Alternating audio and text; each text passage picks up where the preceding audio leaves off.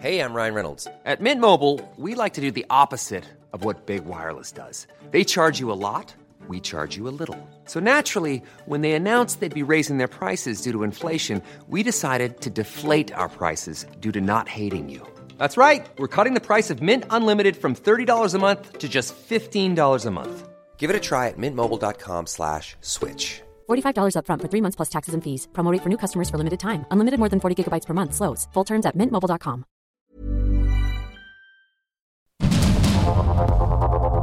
Heraldo Media Group presenta Sergio Sarmiento y Lupita Juárez.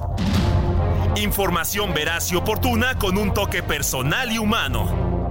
Por el Heraldo Radio, donde la H suena y ahora también se escucha.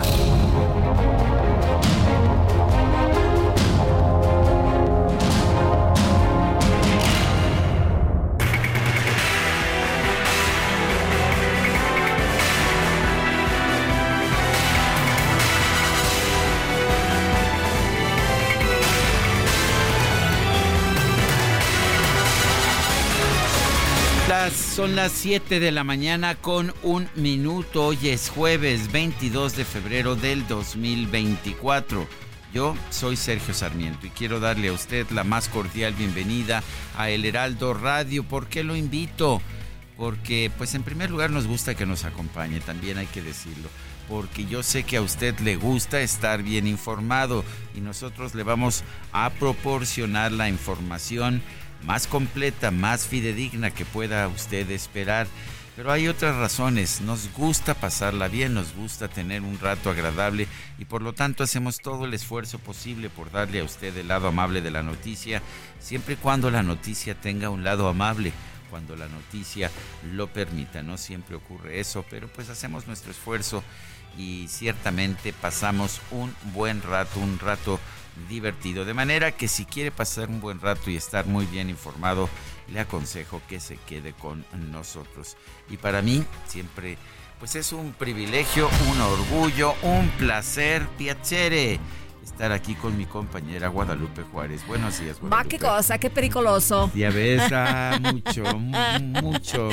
¿Cómo estás, mi Muy querido bien, mi Sergio? querida Guadalupe Buenos Juárez. días. Oye, qué luna tan hermosa la que vimos hace rato, ¿verdad? qué barbaridad. Y ahorita un amanecer espléndido. Muchas gracias a todos nuestros amigos que comparten sus fotografías espectaculares, casi, casi de postal. Y bueno, pues mucha información esta mañana. Oye, declaraciones, ¿no? Del presidente ayer. Qué bueno. barbaridad, qué, sí que- qué confesión. Echó de cabeza a su propio ministro, Sí, ¿no? sí, Bueno. sí. De esto y más estaremos conversando. Así que si les parece, pues empezamos con Pues este mejor resumen. empezamos, ¿no? Porque está cargada la agenda informativa. Vamos pues. La Cámara de Diputados inauguró los foros del diálogo nacional para analizar el paquete de reformas constitucionales del presidente López Obrador, así como 30 iniciativas de la oposición. El presidente de la Junta de Coordinación Política, Jorge Romero, celebró que Morena no haya optado por la imposición Inaugurar, darle arranque, darle inicio, por así decirlo, a lo que habrán de ser los foros, pues es otra manera de llamar Parlamento abierto a este paquete que vamos a tener de reformas para el resto del periodo. Que la primera aclaración que nosotros queremos hacer es que no es un foro para, eh, para analizar el paquete de reformas del presidente. Vienen incluidas las reformas del presidente más las que consideró prioritarias cada grupo parlamentario. Así es que este no es el parlamento abierto para ver qué opinamos de las iniciativas que manda el Ejecutivo. Es para ver las iniciativas que van a ser, las que compongan la agenda de este último, coloquialmente conocido como sexto periodo de la 65 legislatura. Pues hay otras eh, reformas que van a analizar los legisladores y dicen, a ver, a ver, a ver, no son prioritarias, sí les vamos a echar ahí un ojo, vamos a, a discutir, vamos a informar, pero pues no son las únicas, ¿eh? Hay otras reformas que también se tienen que revisar. El coordinador de Morena en San Lázaro, Ignacio Mier, aseguró que en el Congreso mexicano hay un esfuerzo para promover el diálogo abierto, franco y directo. El día de ayer se suma el Congreso de la, Cámara de Senadores a este esfuerzo del Congreso mexicano por promover un diálogo abierto, franco, directo, explícito, sin renunciar a nuestras convicciones, sin renunciar a nuestros valores como agentes representantes de la voluntad popular, sea en la federación o sea en esta Cámara de Diputados. Por su parte, el coordinador de Movimiento Ciudadano, Braulio López Ochoa, calificó este proceso como un show al que se han prestado la mayoría morenista y también la alianza opositora. Movimiento Ciudadano no quiere participar, no va a participar en los diálogos de la simulación. Si tienen verdadero interés en aprobar la agenda de derechos sociales, aquí estamos para discutir y votar. Si quieren hacer un show para sacar raja política, para confrontar más a la sociedad y hacer propaganda electoral con los derechos sociales, no cuentan con nosotros. Estos temas han sido prioridad siempre. Qué casualidad que solo ya cerca de la campaña electoral se vuelvan prioridad. Bueno, y en el Senado las bancadas de oposición reclamaron a Morena por los señalamientos de corrupción contra la familia del presidente López Obrador y la declaración del mandatario sobre su intervención en el Poder Judicial. El senador del Grupo Plural, Germán Martínez Cázares, denunció que el expresidente de la Suprema Corte de Justicia, Arturo Saldívar, se comportó como un paje de Palacio Nacional. La verdad es lamentable que el presidente el día de hoy haya dicho eso, que quiere ser dueño de la voluntad de los jueces autónomos, de los magistrados autónomos y de los ministros que deben ser autónomos. Arturo Saldívar no se comportó como ministro de la Corte. Arturo Saldívar se comportó como paje de la Corte de Palacio Nacional. Bueno, por cierto que ayer hubo un comunicado de la barra eh, mexicana, Colegio de Abogados, y se lamentó que el presidente López Obrador haya reconocido su injerencia en las decisiones judiciales durante el mandato de Arturo Saldívar como presidente del máximo tribunal. Afirmó que esto representa un ataque deliberado a la independencia judicial. La presidenta de la Suprema Corte, Norma Piña, rechazó prorrogar el plazo para que el Senado nombre a los dos comisionados faltantes en el INAI afirmó que esta determinación busca velar por la pronta y completa integración del Pleno del Instituto, como lo ordena la Constitución.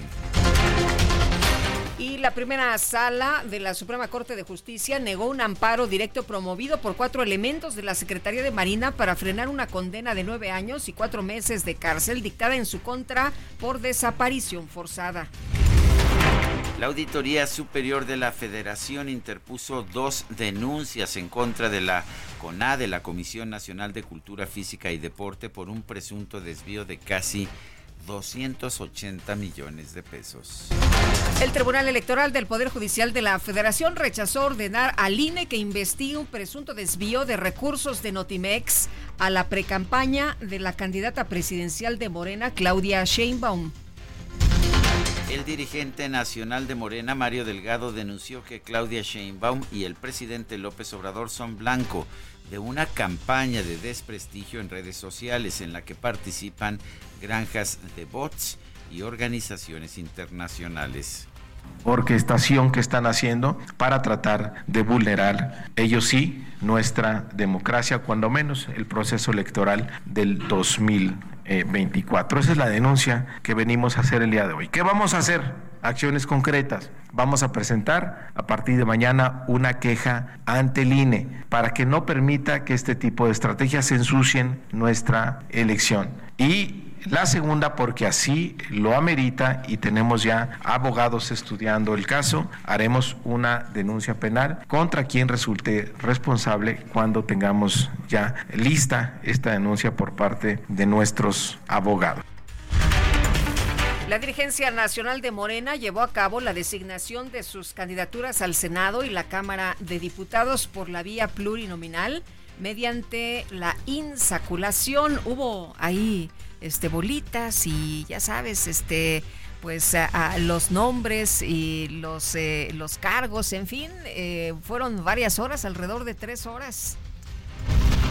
Bueno, Pues insaculación, o sea, tómbola, ¿verdad? Tómbola. Oye, pero algunos son muy afortunados. Pues no era tómbola, eran así como unas, este, como unas peceritas, ¿no? ¿Ah, sí? Ah, bueno, muy bien, pues eh, pues muchos, algunos muy afortunados Oye, sí, en las peceritas, ¿no? Pues Sí. cuates, Bueno. amigos, hermanos, primos. Por ejemplo, en la, entre los aspirantes a la Cámara Baja quedaron José Ramiro López Obrador. Me suena, me hermano suena. del presidente de la República. Jesús Ramiro Cuevas, coordinador Ramírez, de comuni- comunicación social de la presidencia. Américo Villarreal Santiago, que es el hijo del gobernador de Tamaulipas. Bueno, pues él salió sorteado para ocupar un lugar en el Senado. Suertudotes amanecieron ayer. ¿verdad? Sí, hombre. sí, sí. Oye, yo, ¿por qué nunca me saco nada? No sé, mi querido Sergio, pero pues eh, José Ramiro López Obrador, qué, qué cosa, ¿no? Sí, el propio hermano del presidente. Del presidente, No vas a bueno. creer que es nepotismo. No, ¿eh? no, no, ni cuatitud tampoco, porque pues ahí está Jesús Ramírez Cuevas. Oye, también andaba por ahí el Fisgón. Sí, también No, hombre, se sacó la, se sacó la lotería. Sí, sí, sí. No, qué afortunados, ¿verdad? Pues muchos, ¿eh? Y falta, la lista es larga. La candidata presidencial de la Alianza Fuerza y Corazón por México, Xochitl Galvez, denunció que el presidente López Obrador está más preocupado por los supuestos ataques de bots que por la violencia en el país. En el tema de Guerrero, me llama la atención que el presidente esté más preocupado por los bots, que esté más preocupado por las redes sociales que por lo que está pasando en Guerrero en este enfrentamiento y que reconozca que ha dado instrucciones al ejército de no enfrentarse con los delincuentes. Por eso los delincuentes ya le tomaron el pelo al, al gobierno en el sentido de que hacen lo que quieren con absoluta impunidad. A través de X, Xochitl Galvez consideró que sería bueno que el presidente López Obrador concediera una entrevista a algún periodista mexicano reconocido por su profesionalismo y no a una periodista extranjera con antecedentes en el aparato de propaganda ruso. Y la ex candidata del PRI al gobierno del Estado de México, Alejandra del Moral, anunció que va a sumarse al equipo de campaña de Xochitl Galvez. ¿Se acuerda usted de Alejandra del Moral? Bueno, pues ella renunció a ocupar alguna pluri, ¿no? Sí. Y hace unos días, y bueno, pues ahora ahí está el anuncio. Tuvo buen desempeño, de hecho sorprendió su Como candidata, en, como- en la candidatura Sí, sí, del- sí. en el Estado de México. El coordinador nacional de Movimiento Ciudadano, Dante Delgado, confirmó la incorporación a su partido del exgobernador de Guerrero, Héctor Astudillo, y del excandidato a gobernador, Mario Moreno Arcos. Salomón Chertorivsky, el candidato de Movimiento Ciudadano al gobierno de la Ciudad de México, respaldó que el Partido Naranja haya postulado a Sandra Cuevas y Alejandra Barrales al Senado. Lo nuevo está en la visión, en lo que buscamos, en lo que proponemos, en cómo lo decimos, en cómo interactuamos. Cualquier fuerza política debe de estar abierta a sumar personas talentosas, personas de lucha y que entren, por supuesto, un colectivo que se ha construido con causas, con ideología y a eso vienen quienes se suman a- a aportar al movimiento que hemos construido. En la Ciudad de México hay un movimiento de mujeres y hombres fantásticos. En contraste, la senadora Patricia Mercado denunció que la Coordinación Nacional de Movimiento Ciudadano ha tomado decisiones sobre las candidaturas que no son congruentes con los principios del partido.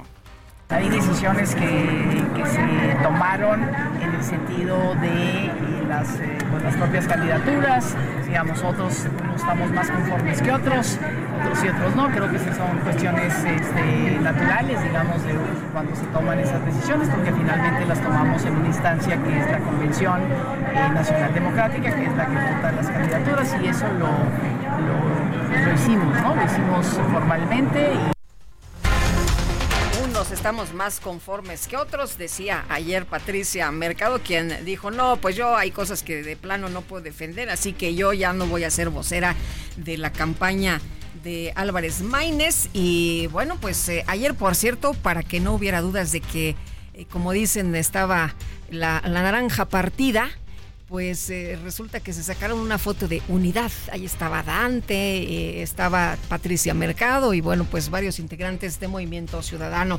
El actor y productor Eduardo Verástegui informó que este miércoles se registró ante el INE como candidato independiente a la presidencia de México. Explicó que la respuesta del instituto se dará a conocer el próximo 29 de febrero. Pleno de la Cámara de Diputados aprobó el acuerdo de integración de la Comisión Especial que dará seguimiento a la violencia en el proceso electoral en curso. El senador de Morena, Félix Salgado Macedonio, se pronunció en contra de que los obispos de Guerrero busquen treguas con los líderes del crimen organizado. En este país puede haber obispos que representen a Dios y puede haber obispos que representen al diablo. ya no sabemos a quién representan. ¿Tú verías con buenos ojos, ¿tú verías con buenos ojos que la gobernadora negociara con el narco? Claro que no, por supuesto que no. ¿Por qué? Porque no debe ser y no puede ser. o sea, aquí el gobierno tiene que darle el tratamiento adecuado a toda la población. Y el deber de la gobernadora es velar por la población y otorgar la seguridad. Si ustedes van a Guerrero, van a encontrar trabajando al ejército, la Marina, la Guardia Nacional, la Policía del Estado, la Fiscalía. Todo el mundo está trabajando. Hay quien dice que el senador Félix Salgado Macedonio tiene mucha influencia en Palacio de Gobierno allá en Guerrero. No sé qué opinas tú, Guadalupe. Bueno, pues sí, ¿no? Dicen que en algunos casos él le toma decisiones. caso. Bueno, la Mesa Estatal de Paz y Seguridad de Zacatecas informó que un grupo de elementos del ejército sufrieron un ataque armado en el municipio de Cuauhtémoc. Un militar resultó herido. La Fiscalía General de Michoacán dio a conocer el hallazgo de 11 cuerpos en estado de descomposición en un predio cercano a una presa en el municipio de Tarímbaro. Luego de que el colectivo Madres Buscadoras de Sonora localizó 12 fosas clandestinas en Hermosillo, la Fiscalía General del Estado confirmó que los restos óseos encontrados en ese sitio corresponden a 57 personas. El INEGI, pues sí, no, está terrible, Sergio, está terrible estas eh, fosas clandestinas allá que siempre localizan, no las autoridades, eh, las madres buscadoras. Y no entran en los ah, pues en las estadísticas de homicidios, porque estos cuerpos no han sido registrados eh, como pues como personas asesinadas. Pero de que estamos viviendo una situación grave en México en materia de violencia, pues ahí están las pruebas. El INEGI informó que en la primera quincena de febrero del 2024 el índice nacional de precios al consumidor varió eh, 0.10% eh, a tasa quincenal. La inflación general anual se ubicó, se esperaba mucho más alta, 4.60 eh, se ubicó en 4.45%. y también el INEGI dio a conocer la cifra de, de, crecimiento del Producto Interno Bruto en 2023, en el cuarto trimestre del 2023 y en todo el año del 2023. Eh, el crecimiento de 2023 contra 2022 fue ya 3.2%, 3.2%. Y un grupo de 25 países de la Organización de Estados Americanos emitió una declaración para condenar la invasión rusa a Ucrania, las violaciones a los derechos humanos cometidas por Moscú y la separación de niños ucranianos. Sin embargo, México, Honduras, Brasil, Colombia, El Salvador, San Vicente y las Granadinas y Bolivia no apoyaron esta declaración. Las delegaciones colombiana y hondureña criticaron que el Consejo Permanente de la OEA no aborde también el conflicto en la franja de Gaza. A través de X, el presidente de Ucrania, Volodymyr Zelensky, agradeció a los miembros de la OEA que suscribieron esta declaración. Señaló que aprecia especialmente la atención prestada al destino de los niños ucranianos secuestrados por Rusia. Este miércoles comenzó la reunión de ministros de Relaciones Exteriores del G20 en Río de Janeiro.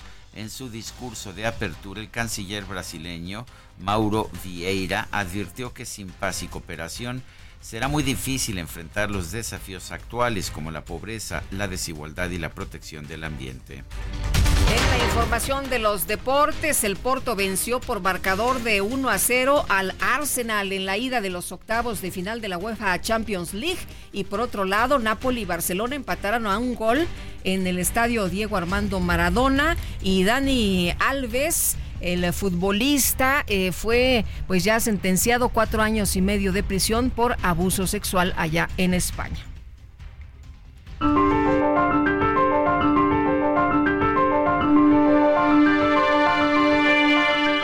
Y vamos a la frase del día. Democracia no son solo elecciones libres, significa también que tengamos la posibilidad de acudir ante un juez cuando el gobierno nos persigue injustamente. Lorenzo Córdoba.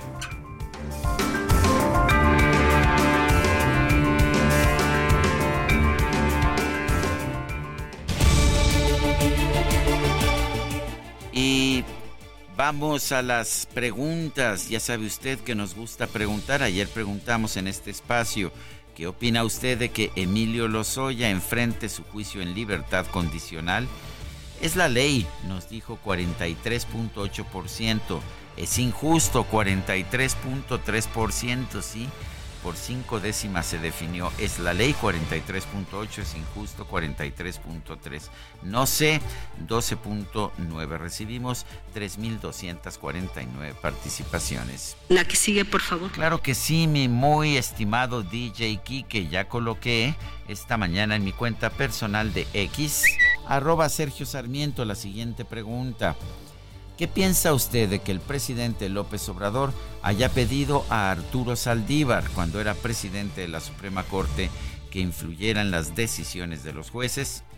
Es ilegal. 95.2% de quienes responden nos dicen. Es correcto 3.5%. No sabemos 1.3%. En 39 minutos llevamos ya 1.300 32 votos. Las destacadas de El Heraldo de México.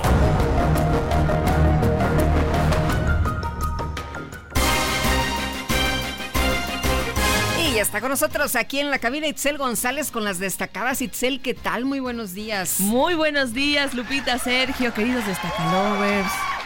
¿Ya es jueves? A un brinquito del viernes, a un brinquito del fin de semana, por supuesto que esos aplausos de DJ Kike o Don Enrique, porque ya también hay que tratarlo con seriedad. sí, no, ya se, si no se pone, ya sabes, sus moños como si fueran. Hay niveles. Consola italiana. Exactamente. No, no, no. Anda muy soberbio DJ Kike esta mañana. Atento DJ Kike, porque si no ya, no ya no ya no te voy a molestar porque si no me, me, cobra antes la tanda. Sergio Lupita amigos, es jueves 22 de febrero del 2024 y por supuesto que traemos mucha información en el Heraldo de México, así que comenzamos con las destacadas. En primera plana, Ciudad de México, el abasto de agua está garantizado. De acuerdo a Martí Batres, el jefe de gobierno calificó de falsas las afirmaciones sobre la existencia de un día cero para que la capital se quede sin el líquido. País Cruz Roja Mexicana arranca la gran colecta nacional. Hasta el 30 de mayo serán recaudados los donativos. Ciudad de México priorizan el tema hídrico. Tabuada y Chertorivsky insisten en que se acerca el día cero. Politizan el tema Revira Brugada. Estados, traemos encuesta Morena Ventaja en Puebla, de acuerdo con la encuesta de Poligrama y Heraldo Media Group. Alejandro Armenta va adelante en las preferencias electorales, seguido de Eduardo Rivera.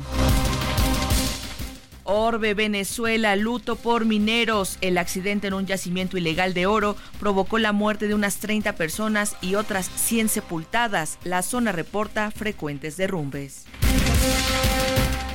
Meta Tuca Ferretti, legendario en el fútbol mexicano, el brasileño quien llegó a México en 1977, cumple hoy 70 años.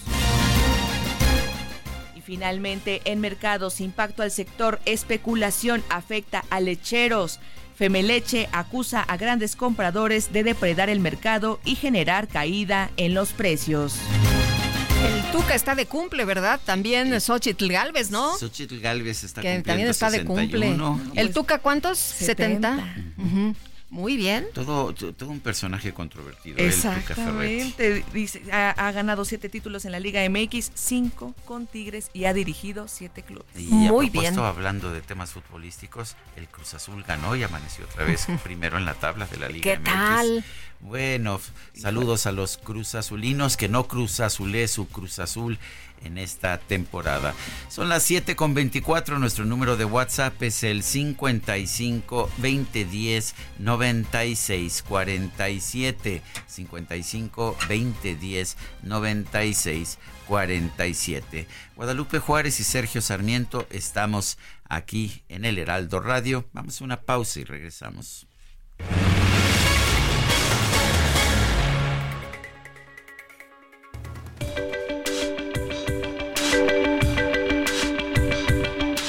Sergio Sarmiento y Lupita Juárez quieren conocer tu opinión, tus comentarios o simplemente envía un saludo para ser más cálida esta mañana.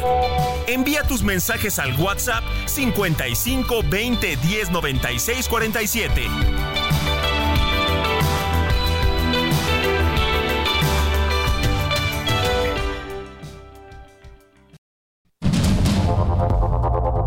Continuamos con Sergio Sarmiento y Lupita Juárez por el Heraldo Radio.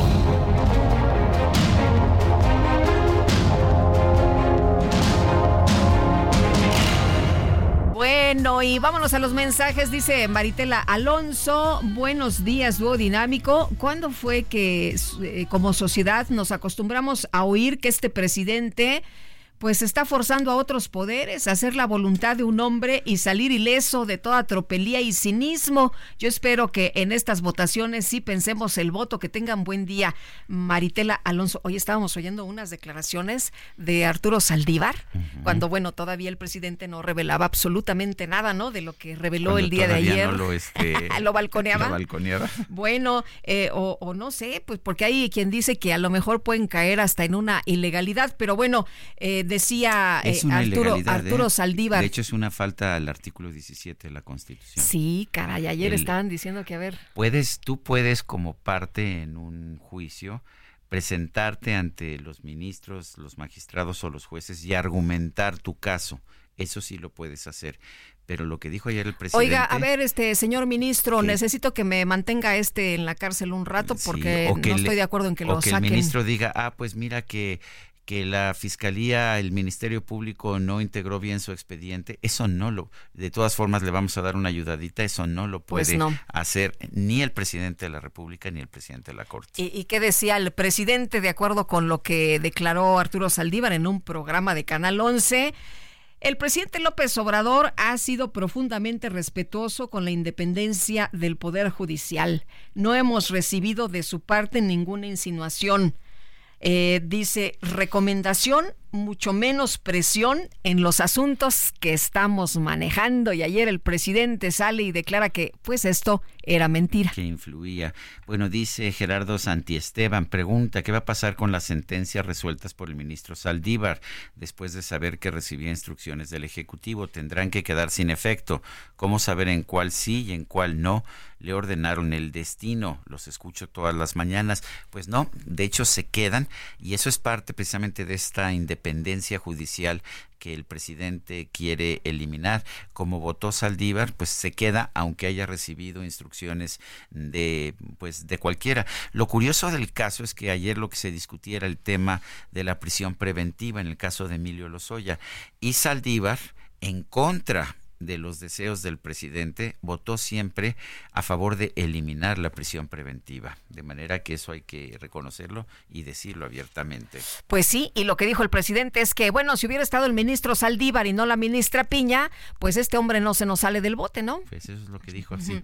Bueno, eh, Joaquín nos dice... que no es cierto porque, sin duda, el ministro Saldívar pues ha votado de forma consistente en contra de la prisión preventiva que tanto la Comisión Interamericana de Derechos Humanos como el Alto Comisionado de Derechos Humanos de la ONU han señalado como una violación de las garantías individuales. Dice Joaquín, saludos eh, Sergio Lupita, su apoyo por favor, su canal es muy escuchado por las autoridades. Los carriles centrales de insurgentes norte, dirección sur a la altura del metro Potrero se han convertido en un parador de autobuses generando conflicto en la vialidad desde muy temprano y no hay policías que lo impidan, por favor. Gracias. Pues ahí está Joaquín al aire. Eh, lo que nos estás comentando, que se ha convertido ya en una pesadilla en esa zona. Estoy 100% de acuerdo con, nuestro radio escucha, Joaquín. El presidente Andrés Manuel López Obrador aceptó ayer, lo dijo abiertamente, que el exministro presidente de la Suprema Corte de Justicia de la Nación, Arturo Saldívar, ayudaba al gobierno a influir en las decisiones de los jueces. Vamos a escuchar. Cuando estaba el ministro Saldívar de presidente de la Corte, había más recato. Todavía cuando había un asunto así, de ese tipo, de este tipo, nosotros respetuosamente interveníamos. Se hablaba con él y él podía, respetuoso de las autonomías, de los jueces, pero pensando en el interés general, pensando en la justicia, en proteger a los ciudadanos ante el crimen, hablaba con el juez y le decía, cuidado con esto. Hablaba con el juez y le decía, cuidado con esto. ¿Cómo ves, Guadalupe? Pues vamos a preguntarle a Javier Martín Reyes, investigador de tiempo completo en el Instituto de Investigaciones Jurídicas de la UNAM. Javier, eh, te leímos ayer, pero pues eh, para que le comentes a nuestro auditorio, ¿cómo ves esta declaración del presidente López Obrador en el sentido de que pues si estuviera el ministro Saldívar en lugar de la ministra Piña, las cosas serían diferentes en materia de eh, pues de leyes? dice el presidente lo que acabamos de escuchar, pues que se hablaba con el ministro y que el ministro hablaba con el juez. ¿Cómo ves?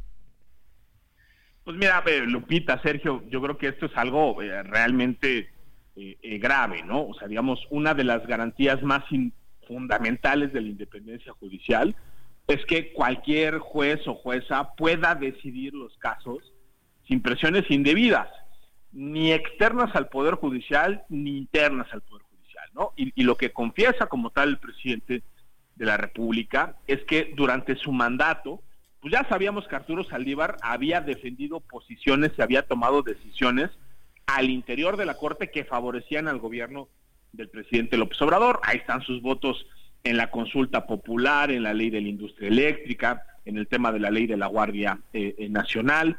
Ahí están los datos objetivos, ¿no? De cómo durante su presidencia se demoraron la resolución de muchos asuntos clave para el, para el, para el gobierno, pero sí hay que decirlo, en principio parecía que la influencia de Saldívar se había limitado a la Suprema Corte de Justicia.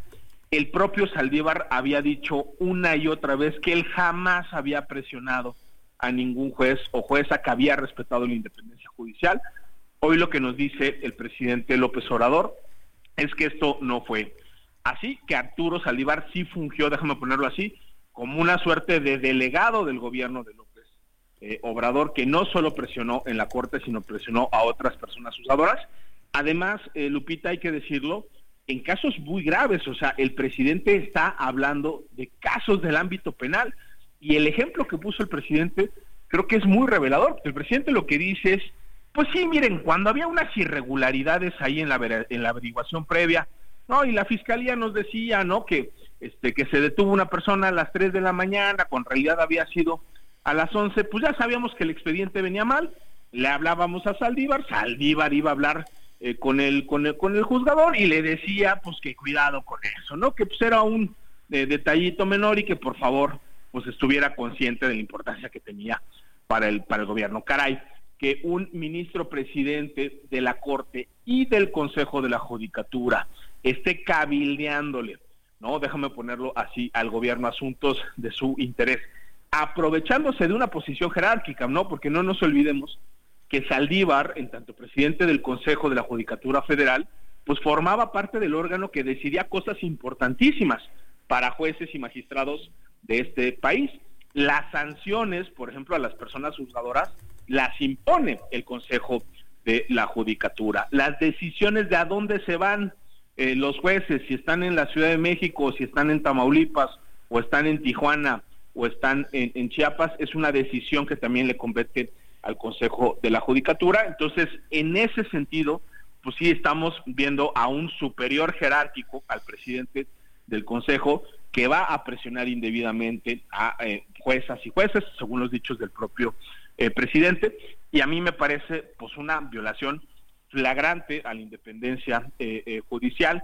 Creo que esto es algo que, de nueva cuenta, si tuviéramos instituciones serias, Lupita, tendría que derivar en investigaciones incluso del ámbito penal, además de que sería una falta administrativa en contra de los dos en contra de los dos del ministro Saldívar exministro y del presidente López Obrador sí a ver digamos obviamente con el presidente hay, un gran tema en este momento todavía que es que pues, el hecho de que el presidente eh, todavía tiene fuero no entonces digamos habría que esperar a que concluya eh, su mandato pero creo que definitivamente también en su momento eso tendría que pasar. De nuevo sabemos que con la fiscalía que tenemos y con el fiscal que tenemos eso en los hechos se ve eh, poco probable pero del propio Arturo Saldívar también, o sea, a, mí me parece que, pues, a final de cuentas, más allá de las peticiones que pudo haberle hecho o no el presidente de la República, pues la persona que, según los dichos del propio presidente, iba y hablaba y presionaba y transmitía los mensajes y las preocupaciones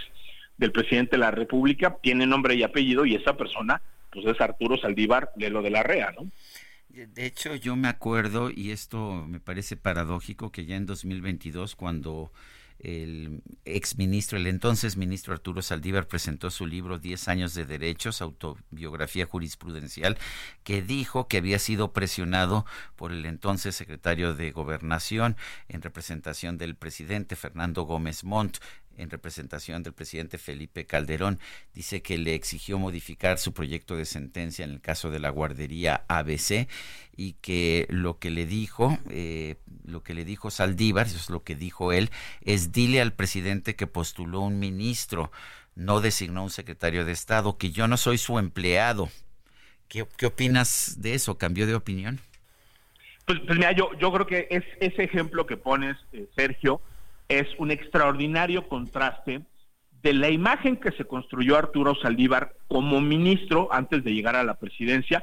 Yo ahí sí te lo diría, creo que hay que reconocerle a Arturo Saldívar que sí fue una persona que a pesar de ser propuesta por el presidente eh, Felipe Calderón, de manera muy rápida demostró ser un ministro que tenía criterio eh, propio. Están casos emblemáticos como el caso Casés, el caso de la guardería eh, ABC y un montón de decisiones donde más allá de si uno estaba o no de acuerdo jurídicamente con, con Saldívar, porque había unas posiciones eh, polémicas, creo que Saldívar sí se comportó en ese momento como lo que tenía que ser, como un juez constitucional, no como una persona que le debiera nada al presidente que lo postuló.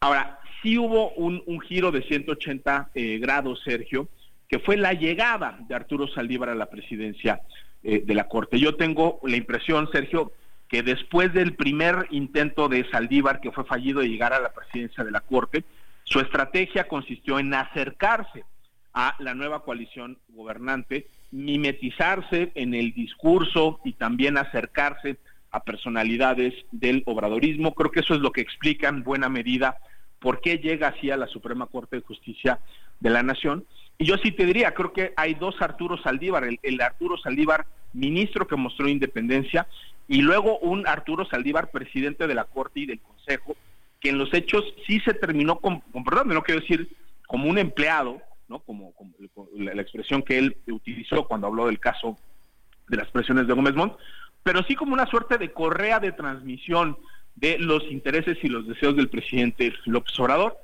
Saldívar ha intentado defender su posición diciendo yo me dediqué a proteger el poder judicial, yo me dediqué a evitar la confrontación. Hoy ya sabemos, ¿no? por las propias acciones de Arturo Saldívar, que en realidad él utilizó ese contexto y ese cargo para después buscarse un espacio político, por eso hoy está en la campaña de Claudia eh, Sheinbaum y al mismo tiempo por estas declaraciones del presidente López Obrador, pues sabemos que no solo tuvo decisiones él en lo individual lamentables en el pleno de la Corte, sino que además sí se prestó a hacer algo que él sabe que es perfectamente indebido, que es ilegal, que es presionar desde la presidencia del Consejo de la Judicatura al resto de las personas jugadoras. Yo creo que esta es una muy clara muestra, Sergio, de las contradicciones de un personaje que desgraciadamente perdió esa reputación que se había construido por méritos eh, eh, propios creo que pues, por unas ambiciones personales y políticas que en este momento ya quedan muy claras. Y Javier, eh, hoy eh, se defiende, ¿no? Eh, Arturo Saldívar dice que pues él nunca dio instrucciones a jueces, que el diálogo entre poderes no solo es positivo, sino necesario, que hubo pues también diálogo respetuoso con los expresidentes Peña y con el expresidente que, el Estado Calderón, que el Estado, es, uno y no una Trinidad. Exacto, eh, eh, pero, pero bueno, pues como tú dices, ¿no? Un eh, eh exministro que, pues que pareciera un ministro antes y un ministro después. No, y a ver, y, totalmente, caray. Pues digo, es, es obvio que tiene que haber diálogo entre los poderes. Lo que no puede haber es subordinación, lo que no puede haber es violación en la independencia judicial. Y tan Saldívar sabe que es indebido que el gobierno quiere interferir en el poder judicial, que él se quejó con toda la razón, si fuera cierto, de las presiones que en su momento sufrió el gobierno Digo, con Calderón. De, Calderón y, con Peña no lo no sabemos, no lo, no lo ha declarado. No, pero déjame eh, ponerlo así, me decía un, un, un, ex magistrado eh, federal, eh, que en esto no, no hay presiones, sino presionados. O sea, es decir, las presiones siempre van a estar ahí, pero creo que lo que tienen que hacer las personas que están en esas responsabilidades, pues es aguantar esas presiones y decir con base en la ley no solo Saldívar se dejó presionar, porque de nueva cuenta, pues ahí están sus posiciones en el, en el, en el pleno de la Corte, que son abiertamente contradictorias con lo que había dicho antes como, como ministro. Lo que se presó él a hacer una suerte, ¿no? Diría el presidente López Obrador, o de paloma mensajera o de halcón amenazante con el resto del, del, Poder Judicial. Y, y, mira, y nada más me quedaría, Lupita, con, con otra parte de la aclaración del presidente López Obrador. Cuando el presidente dice, antes con Saldívar sí podíamos hacer esto, y ahora que llegó la presidenta Piña, pues ya no se puede, nos dice que respete la independencia judicial, pues caray, eso es lo que se tendría que hacer. Entonces creo que... Oye, sí llama la atención, ¿no? Y ahora tienen que, ahora nos salen con que tienen que respetar la independencia de los jueces. Ahora nos salen con que los jueces son autónomos. Pues, pues, exactamente, ¿no? es decir, eh, qué, qué gran sorpresa para el presidente que una presidenta de la Suprema Corte de Justicia simple y sencillamente haga o no haga ¿no? Lo que tiene que hacer o lo que no tiene que hacer. Pues yo creo que ahí el presidente de la República nos está diciendo con toda claridad qué tipo de presidencia fue la de Arturo Saldívar, qué tipo de presidencia fue la de Norma Piña, y pues eso quedará para el registro. Muy bien, pues Javier Martín Reyes, investigador de tiempo completo en el Instituto de Investigaciones Jurídicas de la UNAM, como siempre un gusto poder platicar contigo, poder escucharte. Gracias. Va. estén muy bien, abrazo fuerte, Sergio Lupita. Gracias. Bueno, y este, vamos a, eh, nos, nos estabas este, mostrando un audio, Guadalupe, eh, con posiciones del, del, de Arturo Saldívar, del previas posiciones del pasado y lo que ha pasado ahora. Vamos a escuchar esta, esta combinación de audios. Bien lo he dicho, yo lo reitero, el presidente López Obrador ha sido profundamente respetuoso con la independencia del Poder Judicial. Todavía cuando había un asunto así, de ese tipo, de este tipo, nosotros respetuosamente interveníamos. No hemos recibido de su parte ninguna insinuación, ninguna recomendación, mucho menos presión en los asuntos que estamos manejando. Entonces, él ayudaba. Llega la señora Piña y dice, los jueces son autónomos. Cosa que también he dicho, no se podría decir de algún otro presidente. Es excepcional esto. Amenazó, que sí presionó y que yo no solo soy testigo, porque fui objeto de esas presiones. Pero eso a veces, Felipe Caldero, eso se nos olvida.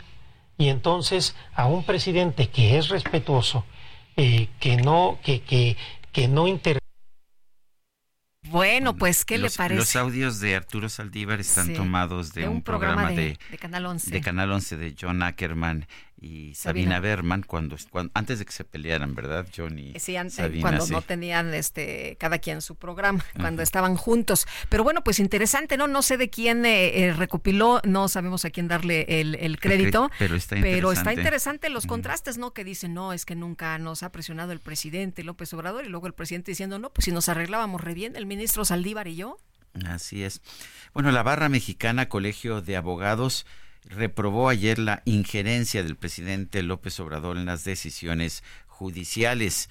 El propio presidente reconoció abiertamente que daba instrucciones al ministro Arturo Saldívar para que interviniera en las decisiones de los jueces.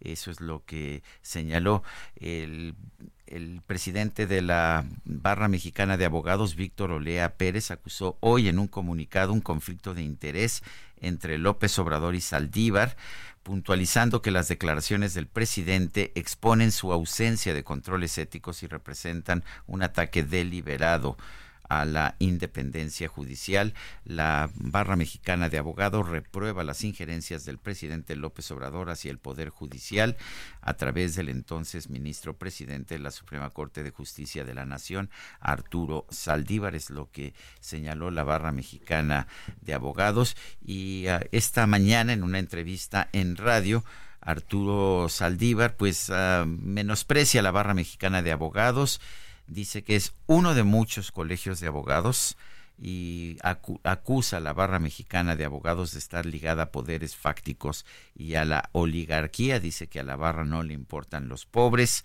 ni tiene autoridad moral de nada. Bueno, pues ahí están, ahí están los señalamientos.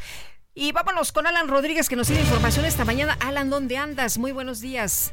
Lupita, amigos, muy buenos días. Nos encontramos en la plancha del Zócalo de la Ciudad de México, en donde hacen acto de presencia aproximadamente siete mil maestros pertenecientes a la sección 20 del Sindicato Nacional de Trabajadores de la Educación, procedentes del estado de Nayarit, quienes vienen a solicitar atención del presidente de la República, Andrés Manuel López Obrador, para denunciar diversos actos que afectan su eh, pues eh, integridad eh, salarial. Esto debido a, por parte del gobernador de Nayarit, Miguel Ángel Navarro Quintero. Eh, en este momento ellos están comentando que están dispuestos a acampar, a permanecer en este punto si es que el gobierno de la República no hace caso a sus peticiones. Por lo pronto, el reporte que tenemos. Alan, muchas gracias. Buen día. Continuamos al pendiente. Muy buen día. Buen día y nosotros nosotros vamos a una pausa. Le recuerdo nuestro número de WhatsApp es el 55 2010 96 47. Regresamos.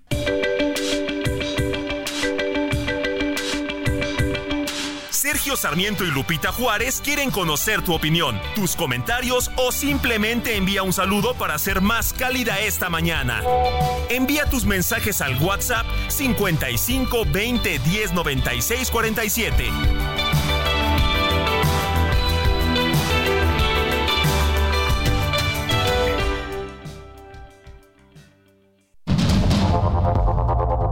Continuamos con Sergio Sarmiento y Lupita Juárez por el Heraldo Radio.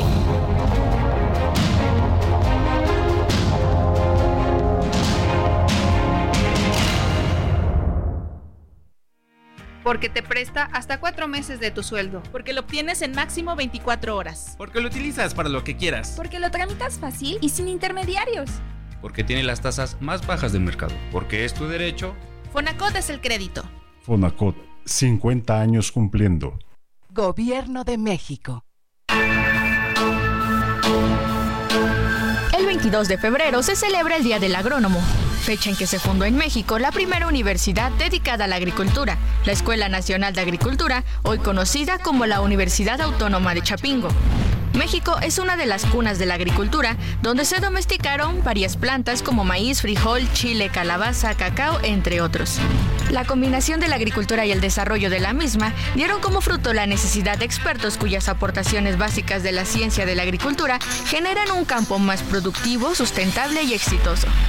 Una de las necesidades básicas del mexicano es tener una alimentación sana y balanceada, y producir estos alimentos administrando recursos es una de las principales funciones de los agrónomos.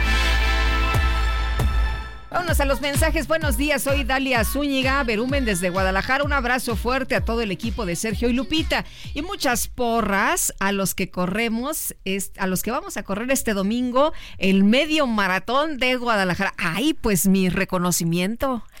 Saludos, banda. Saludos, banda. Que les vaya muy bien, que disfruten. Y bueno, ahí nos dicen cómo les fue. Bueno, dice otra persona, sale a su casa para llevar su proceso Emilio Lozoya del reclusorio, pero Jesús Murillo Caram seguirá preso, no obstante, su edad y enfermedades, así la incongruencia del país en la impartición de justicia. Soy José Ricardo García Camarena. Bueno, y Helios Torres nos dice, hay que celebrar la sinceridad del presidente, dijo algo que siempre ha pasado y eso es honestidad. Tenemos ocho libros de la serie de concursos de ensayo de Caminos de la Libertad. Esta es una organización, una organización que busca promover y defender las ideas de la libertad. Son ocho libros, ocho volúmenes. Si le interesan a usted las ideas liberales, si le interesa a usted leer ensayos filosóficos de profundidad sobre el tema de la libertad, mándenos un mensajito en WhatsApp al 55 2010 96 47, repito, 55 2010 96 47, ocho libros. Eh, son gratis si, si a usted le interesan estos libros, por supuesto, aquí los tenemos para usted. Eh, ya se pone de acuerdo con nuestro equipo para ver este cuándo recogerlo, cómo recogerlos, etcétera. Y mientras tanto vamos nosotros a las calles de la Ciudad de México. Israel Lorenzana, adelante. Sergio Lupita, un gusto saludarles esta mañana. Y bueno, pues tenemos muy malas noticias. No hay servicio en la estación del Metrobús de la línea 1 en Indios Verdes. Y es que está cerrada totalmente. Lamentablemente una mujer de 52 años ha perdido la vida venía saliendo de la clínica del Seguro Social número 24, que está muy cerca de este punto, llega a la estación del Metrobús, se sienta, venía acompañada de su hijo y lamentablemente sufre un infarto. Hasta este lugar ha llegado personal del Escuadrón de Rescate y Urgencias Médicas, los cuales valoraron a esta mujer, ya se encuentra cubierta con una sábana, están en espera de la llegada del Ministerio Público para llevar a cabo el levantamiento del cuerpo. A nuestros amigos que salen de casa y utilizan el Metrobús, la línea 1 que corre de Indios Verdes al Caminero, hay que evitar a toda costa llegar hasta este punto. Desde la estación 18 de marzo ya se está dando servicio con dirección hacia la zona sur. Te reitero, esto a consecuencia de la muerte de una mujer en el interior de la estación Indios Verdes del Metrobús. Pues Sergio Lupita, la información que les tengo esta mañana. Pues gracias por avisarnos. Es una estación muy utilizada, sobre todo en la mañana. Esto va a afectar a miles de personas. Y qué, qué pena realmente que esta mujer haya fallecido en esas circunstancias. Pero ah, a propósito me dicen ya ya se fueron los libros. Este ya eh, ya no ya no nos mande mensajes. Pero bueno, Israel, gracias por traernos este reporte y un fuerte abrazo bueno, y la, presidenta de la Suprema Corte, Norma Piña, rechazó prorrogar el plazo para que el Senado nombre a los dos comisionados faltantes en el INAI. También se va a poner buena esta discusión. Como usted sabe, el presidente dice que el INAI no sirve para nada, que siempre ayudó al grupo conservador, que pues eh, el que existe el INAI no exista pues da lo mismo. Faltan dos comisionados, no han eh, eh, nombrado los legisladores a los comisionados por instrucciones del presidente López Obrador. Y Diana Martínez, tienes toda la información, adelante. Así es, Sergio Lupita, muy buenos días. El Senado de la República no tendrá más tiempo para nombrar a dos comisionados del Instituto Nacional de Transparencia, Acceso a la Información y Protección de Datos Personales, el INAI, y debió hacerlo a más tardar el pasado 15 de diciembre. La ministra presidenta Norma Piña rechazó este miércoles dar una prórroga al órgano legislativo y además le dio 10 días hábiles para demostrar que está realizando lo necesario para concretar los nombramientos. La Suprema Corte de Justicia de la Nación ordenó al Senado nombrar a los dos comisionados, pero esto no ocurrió, pues los aspirantes no lograron las mayorías calificadas requeridas. Esta prórroga fue solicitada al máximo tribunal por la representante de la Cámara de Senadores. El año pasado, incluso la Corte también autorizó al INAI sesionar solo con cuatro integrantes. Hasta aquí mi reporte. Gracias, Diana. Muy buenos días. Pues, ¿qué les parece? Otro, otro trompo a la uña que se van a echar a ver cómo se ponen las cosas porque no habrá prórroga para que el Senado nombre a los dos comisionados faltantes en el INAI. Bueno, y está todavía el tema también de los eh, magistrados faltantes en el Tribunal Electoral. Este es muy importante porque nos estamos acercando a una pues a un periodo de elecciones o más bien está a punto de empezar la campaña y no está completamente integrado el Tribunal Electoral. Son las 8 de la mañana con 9 minutos. Vámonos al clima. El pronóstico del tiempo con Sergio Sarmiento y Lupita Juárez.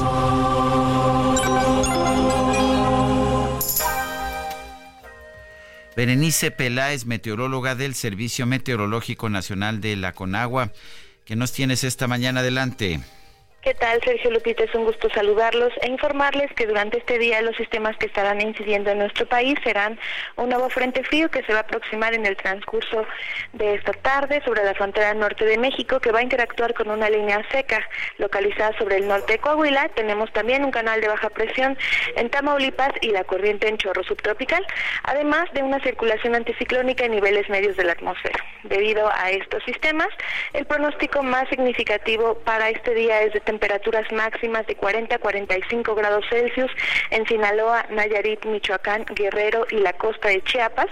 Y respecto a los vientos, esperamos rachas de 50 a 70 kilómetros por hora con posibles tolvaneras en Chihuahua, Coahuila y Durango, así como viento de componente sur o surada con rachas de 50 a 70 kilómetros por hora en Veracruz y Tamaulipas y de 40 a 60 kilómetros por hora en Yucatán, Campeche y Tabasco. Respecto a las lluvias, este es un día bastante estable, no estamos pronosticando pronosticando lluvias para ninguna entidad de nuestro país. Finalmente, para el Valle de México, durante este día esperamos cielo despejado, con una temperatura máxima que oscilará entre los 27 y los 29 grados Celsius, sin probabilidad de lluvia para la ciudad y tampoco para el Estado de México. Hasta aquí el reporte del tiempo desde el Servicio Meteorológico Nacional. Regreso con ustedes. Berenice Peláez, muchísimas gracias. Gracias a ustedes. Bueno, el coordinador de Movimiento Ciudadano en la Cámara de Diputados, Braulio López Ochoa, calificó los foros de diálogo para analizar las reformas propuestas por el Ejecutivo como un, pues como un verdadero show electoral de Morena. Y Braulio López Ochoa, qué gusto saludarte esta mañana. Muy buenos días. Hola, Braulio. A usted, su auditorio. Hola, ¿cómo Oye, Braulio, pues eh, eh, cuéntanos cómo ves estos eh, foros y bueno, pues se van a discutir solo las propuestas del presidente López Obrador o ustedes van a, a meter sus propias propuestas. No, nosotros decidimos prácticamente no participar en los diálogos de la simulación. Creemos realmente pues que es la manera de interferir justo en las elecciones con una agenda específica y pues creemos que hay cosas valiosas dentro de ese paquete como son los derechos sociales que nos parece pues eh, de verdad preocupante que se ocupen como esta eh, en este show electorero y no se le dé la seriedad de vida, no lo hemos dicho varias veces. Nosotros eh, apoyamos una agenda de derechos sociales, se puede discutir y votar ya en la Cámara, no se requiere de todo este show, de este dispendio de gasto público para efectos de que se lleve a cabo. Eh, el, entonces, sí están de acuerdo, ya lo habían dicho con los con, con la, el fortalecimiento de los derechos sociales, pero piensan que no es el momento para pues para estar discutiendo esto y menos en estos foros. Así es, Sergio. Pues lo, lo que creemos es prácticamente que ustedes lo han visto a lo largo de este sexenio, se llevan a cabo parlamentos abiertos en los cuales no se les cambia ni una sola coma. Entonces, aquí son más de 40 eh, diálogos que se quieren hacer a lo largo del país, que se quiere con la agenda presidencial tocar temas. Han dicho que se suben los temas de la oposición, pero realmente pues todo esto tiene un claro este, prioridad, que son las iniciativas que le interesan a Morena, y pues creemos que no nos debemos prestar a esto. Por eso lo decimos con claridad, o sea, si hay agendas serias que se pueden retomar ahí, eh, a lo que nosotros hemos llamado esta agenda social, pues la podemos apoyar sin necesidad de ese show, ¿no? La podemos construir, arrastrar el lápiz, sentarnos en comisiones, subirlo al pleno y que se avancen ellos. Con esto me refiero a qué cosas, el reconocimiento de pueblos indígenas, nos referimos al tema del, del apoyo a, juventudes. Habían hablado ustedes de las pensiones y del salario mínimo también, ¿no? Justo, por ejemplo, el tema de pensiones, pues también tenemos que cambiar el régimen de pensiones en este país o el régimen de vivienda. Y esas cosas lo podemos hacer ya sin necesidad del show este, en el cual lo quieren convertir. Eh, ¿por, por, qué lo llaman un show? ¿Consideran que, que ese es el único propósito, hacer un show mediático? Te pongo un ejemplo, Sergio. Todos los grupos parlamentarios hemos dicho que estamos a favor de aumentar, de que el salario mínimo aumente conforme a la inflación. Entonces, ¿para qué hacer una discusión sin necesidad y gastando dinero público para efectos de algo que ya estamos todos de acuerdo? Hay que distinguir, yo creo, son 20 iniciativas y hay unas en las cuales hay eh, apoyo de los grupos parlamentarios y hay otras de claro contraste. Si vamos a discutir, pues discutamos de las cosas que hay contraste no subamos todo para efectos de estar comunicando justo esta cuestión como una agenda electoral y no propiamente una agenda legislativa y darle la seriedad que requiere el Poder Legislativo. Muy bien, pues Braulio, entendemos entonces que ustedes no van a estar presentes en, esta, en, estos foros y bueno, mientras tanto, ¿qué, eh, ¿ustedes qué van a estar eh, proponiendo? Porque todavía falta, ¿no? Eso es importante y justo con lo que ustedes decían, o sea, creemos que hay una agenda que sí se le tiene que dar todo el interés. Por ejemplo, el tema del agua. Hay una ley general de agua que no ha salido desde hace más de 12 años, hizo una reforma constitucional, se han presentado más de 15 iniciativas al respecto y, y sabemos que hay 70% del territorio en sequía, entonces no es, es increíble que no podamos abordar ese tema. O el otro que comentaban también respecto a los magistrados electorales. Es increíble que tampoco sea una prioridad a tres meses de la elección que no sea eh, un esquema que se trate de dar certeza electoral el día de la elección al no haber los magistrados, no solo los de la sala regional, sino los de la sala especializada y también es más de 40 magistrados de salas eh, locales, bueno, de, tribunales electorales locales. Muy bien, pues Braulio, gracias por platicar con nosotros esta mañana. Muy buenos días. Muy buenos días, eh, que estén muy bien y un gusto saludarles. Igualmente, gracias. Son las 8 con 15, vamos con información del Heraldo Media Group. Adelante. La señora Lisbeth Romano hizo una denuncia en contra del actor, empresario y abogado Roberto Palazuelos ante la Fiscalía General de Justicia de la Ciudad de México por los delitos de fraude procesal y despojo cometidos en su agravio por un terreno en Tulum. Esta denuncia que vine a hacer a la Ciudad de México es porque tengo varios juicios abiertos inconclusos en Quintana Roo, donde no he logrado obtener justicia. Fui víctima de Roberto Palazuelos, fui despojada el 26 de marzo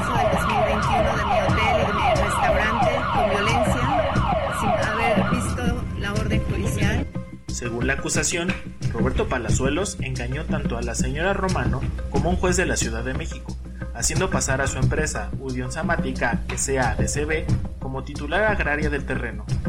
A mí me engañó en el 2012, haciéndome creer que era el dueño. Hoy el RAN lo desmiente, sus papeles no tienen ninguna validez, sus papeles son falsos con, con los que él ostenta los predios en la zona costera de Tulum. Ante la denuncia, la delegación del Registro Agrario Nacional en Quintana Roo informó que después de una revisión de búsqueda en los sistemas registrales, no se encontró registro de Roberto Palaocelos Badeux con alguna calidad vigente en el núcleo agrario NSPE José María Pino Suárez, municipios de Tulum, estado de Quintana Roo. Asimismo, Lisbeth Romano declaró ante medios de comunicación que teme por su seguridad y la de sus hijos. Temo por mi integridad física, por la de mis hijos y lo hago responsable a él de cualquier cosa que me pueda pasar a mí, personas que colaboran conmigo también. Bueno, pues esta es la información del Heraldo Media Group. Vale la pena señalar que Roberto Palazuelos quedó registrado el pasado mes de noviembre como precandidato a senador por Movimiento Ciudadano, pese a las protestas de gente de Movimiento Ciudadano como Patricia Mercado, como Marta Tagle, que pues que consideraron que no era un candidato adecuado para Movimiento Ciudadano ni para ninguna otra agrupación política. Bueno, y este miércoles se presentó el ranking 2023 de las 50 ciudades más violentas del mundo y vamos a conversar con José Antonio Ortega, presidente del Consejo Ciudadano para la Seguridad Pública y la Justicia Penal. José Antonio, gracias, buenos días. Buen día, Lupita, buen día, Sergio, buen día al auditorio. Oye, José Antonio, pues México sigue encabezando la lista y esto es muy preocupante es muy grave, Lupita, porque de las 50 ciudades, México tiene 16 y de las 10 primeras, México tiene 7 de las ciudades más violentas del mundo. Entonces, con los 180 mil homicidios que ha reportado ya el presidente cometidos en su administración, pues hace que nuestro país siga siendo un país muy violento, donde los ciudadanos no solamente sufrimos. Hiring for your small business? If you're not looking for professionals on LinkedIn, you're looking in the wrong place. That's like looking for your car keys in a fish tank. LinkedIn helps you hire professionals you can't find anywhere else, even those who aren't actively searching for a new job but might be open to the perfect role. In a given month, over 70% of LinkedIn users don't even visit other leading job sites. So start looking in the right place. With LinkedIn, you can hire professionals like a professional. Post your free job on linkedin.com slash people today. La violencia homicida, sino el cobro de derecho de piso, el robo en carretera, los secuestros, las violaciones y que no podamos vivir en paz y recuperar nuestras ciudades. ¿Cómo se, cómo se compila esta lista? ¿Quién lo hace? Mira, tenemos un equipo que durante el año va viendo la información en donde las ciudades van teniendo mayor número de homicidios. Y desde 2009 nosotros venimos haciendo este ranking. Las características que fijamos en ese momento son ciudades de 300 mil o más habitantes, son ciudades, no eh, eh, municipios, sino urbes en donde la población ya se ha sumado a otros municipios y están conviviendo prácticamente. Si nosotros hablamos de Zacatecas, tenemos que considerar Zacatecas y Guadalupe. Si hablamos de Tijuana, tenemos que considerar Tijuana y playas de Rosarito. Entonces, eh, vemos el número de homicidios que tuvieron en el año y sacamos la tasa por 100 mil habitantes. Procuramos que las tasas de homicidios intencionales sean víctimas, no carpetas de investigación, y que sean oficiales, tanto el número de homicidios como la, la población, para que la tasa por 100 mil habitantes sea correcta y podamos comparar unas ciudades medianas con otras grandes y no haya ningún problema metodológicamente es más o menos como nosotros eh, vamos haciendo el ranking desde 2009 a la fecha. Eh, José Antonio, ¿esto significa que las eh, propuestas del presidente o de esta administración en materia de seguridad no han dado los resultados que pudieran esperarse? Lo dijimos el día de ayer, consideramos que la política de abrazos, no balazos, no ha sido eh, suficiente, no ha logrado abatir la violencia en el país y uno de los casos en donde se refleja es en los homicidios dolosos y en las ciudades en las que prácticamente son estado fallido, como el estado de Guerrero, en donde son las organizaciones criminales las que deciden quién vive o quién muere y son ellas las que cobran los impuestos. No hay gobierno y esto se lo dejan prácticamente a las diversas organizaciones criminales que están operando en nuestro país, Lupita. ¿Cuáles son las siete ciudades mexicanas que, están dentro de la lista de las diez más peligrosas del mundo, las diez más violentas?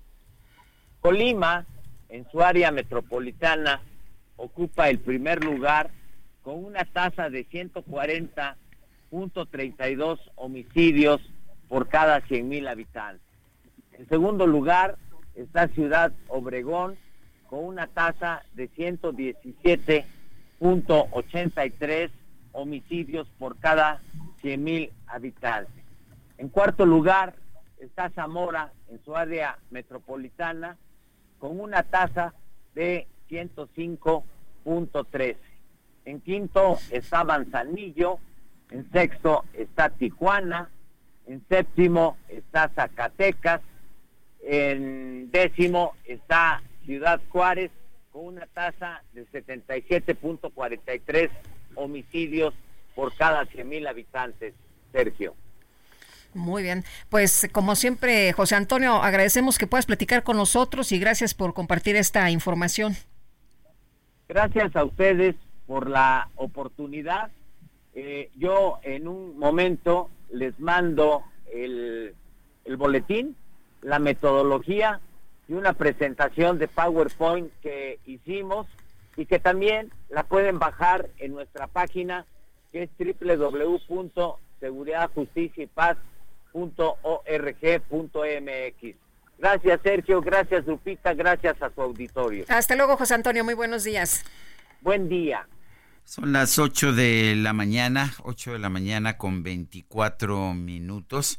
Eh, teníamos una información, pero no sé si es mejor irnos a, vamos a una pausa porque tenemos eh, pues menos de un minuto para, para ir esta pausa. Quiero recordarle nuestro número de WhatsApp es el 55 20 10 96 47. Repito, 55 20 10 96 47. En X, antes Twitter, síganos en arroba Sergio y Lupita le recomiendo también la cuenta arroba Heraldo de México. Regresamos un momento más.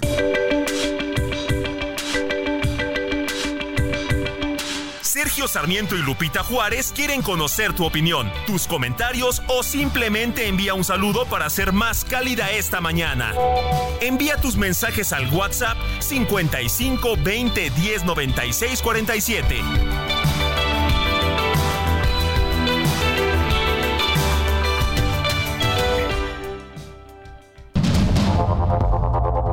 Continuamos con Sergio Sarmiento y Lupita Juárez por el Heraldo Radio.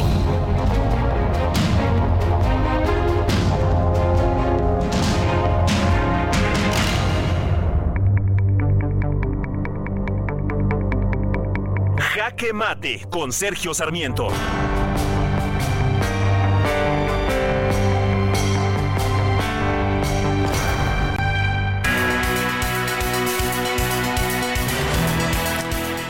No es que lo diga la ley, no es que lo diga la Constitución mexicana en cuando menos tres de sus artículos.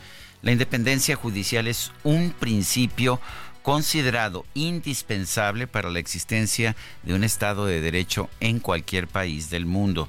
Por eso el exministro de la Corte, Arturo Saldívar, se quejaba de que el presidente Felipe Calderón, quien lo propuso para la Corte, lo había presionado de manera indebida usted designó a un ministro, no a un empleado. Dice que le dijo a través del entonces secretario de Gobernación. El propio Saldívar afirmó en un programa de televisión que el presidente López Obrador había sido siempre respetuoso de la independencia del Poder Judicial, al contrario de lo que dice él ocurrió con Felipe Calderón. Sin embargo, resulta que el propio presidente de la República ha echado de cabeza al exministro Saldívar. Sí, el presidente López Obrador declaró ayer que él recurría a Saldívar cuando era presidente de la Corte para que influyera en las decisiones de los jueces y que favorecieran las causas del presidente. Es una pena en realidad. Saldívar fue durante muchos años un jurista muy respetado en los medios del derecho en nuestro país. Como ministro, sin embargo, abdicó de sus principios y lo peor de todo es que ha sido el propio presidente López Obrador quien ha ofrecido esta confesión de parte. Yo soy Sergio Sarmiento y lo invito a reflexionar.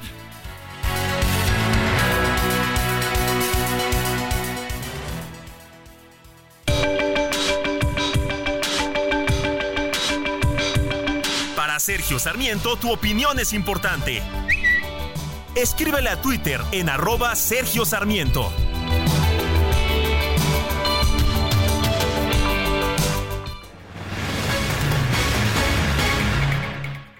Bueno, y en la mañanera de este jueves, el presidente López Obrador dio a conocer que recibió un cuestionario del periódico New York Times sobre un presunto financiamiento del narco a su campaña presidencial del 2018. ¿Se acuerda de la de Tim Golden que hablaba de financiamiento del narcotráfico en 2006 o de posibles recursos del narcotráfico que se habían recibido por gente cercana al presidente López Obrador? Bueno, pues esta investigación es distinta y habla de financiamiento del narco a su campaña presidencial del 2018 donde incluso sus hijos recibieron dinero. Y vamos a escuchar lo que dijo el presidente López Obrador, que revela que, bueno, pues le mandaron un cuestionario que tiene que contestar precisamente el día de hoy como fecha límite.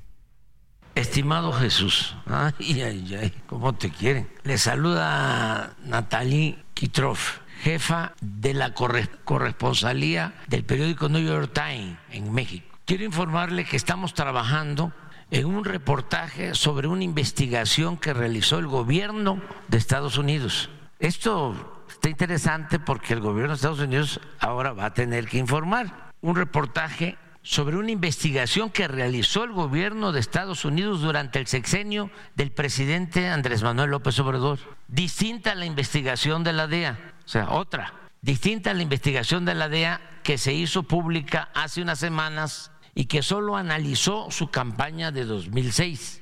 Por este medio solicitamos sus comentarios sobre el reportaje bueno, pues eh, ahí lo que dijo el presidente Andrés Manuel López Obrador, que por cierto, pues se ha descalificado el trabajo del New York Times y también eh, eh, dijo que era un pasquín inmundo.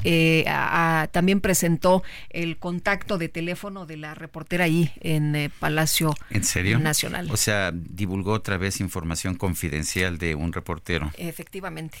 Bueno, pues este y descalifica el presidente la, la investigación antes de conocerla. o sea que no la, porque ninguno la hemos visto, o sea que tendremos que esperar a verla, pero ya la descalifica el presidente de la República. Son las 8 de la mañana con 35 minutos. Vamos con el Químico Guerra. El Químico Guerra. Con Sergio Sarmiento y Lupita Juárez. Químico Guerra, ¿qué nos tienes esta mañana? Adelante.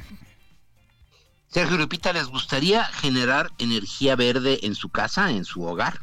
Claro. Sí. Bueno, yo tengo paneles solares, ¿ayuda?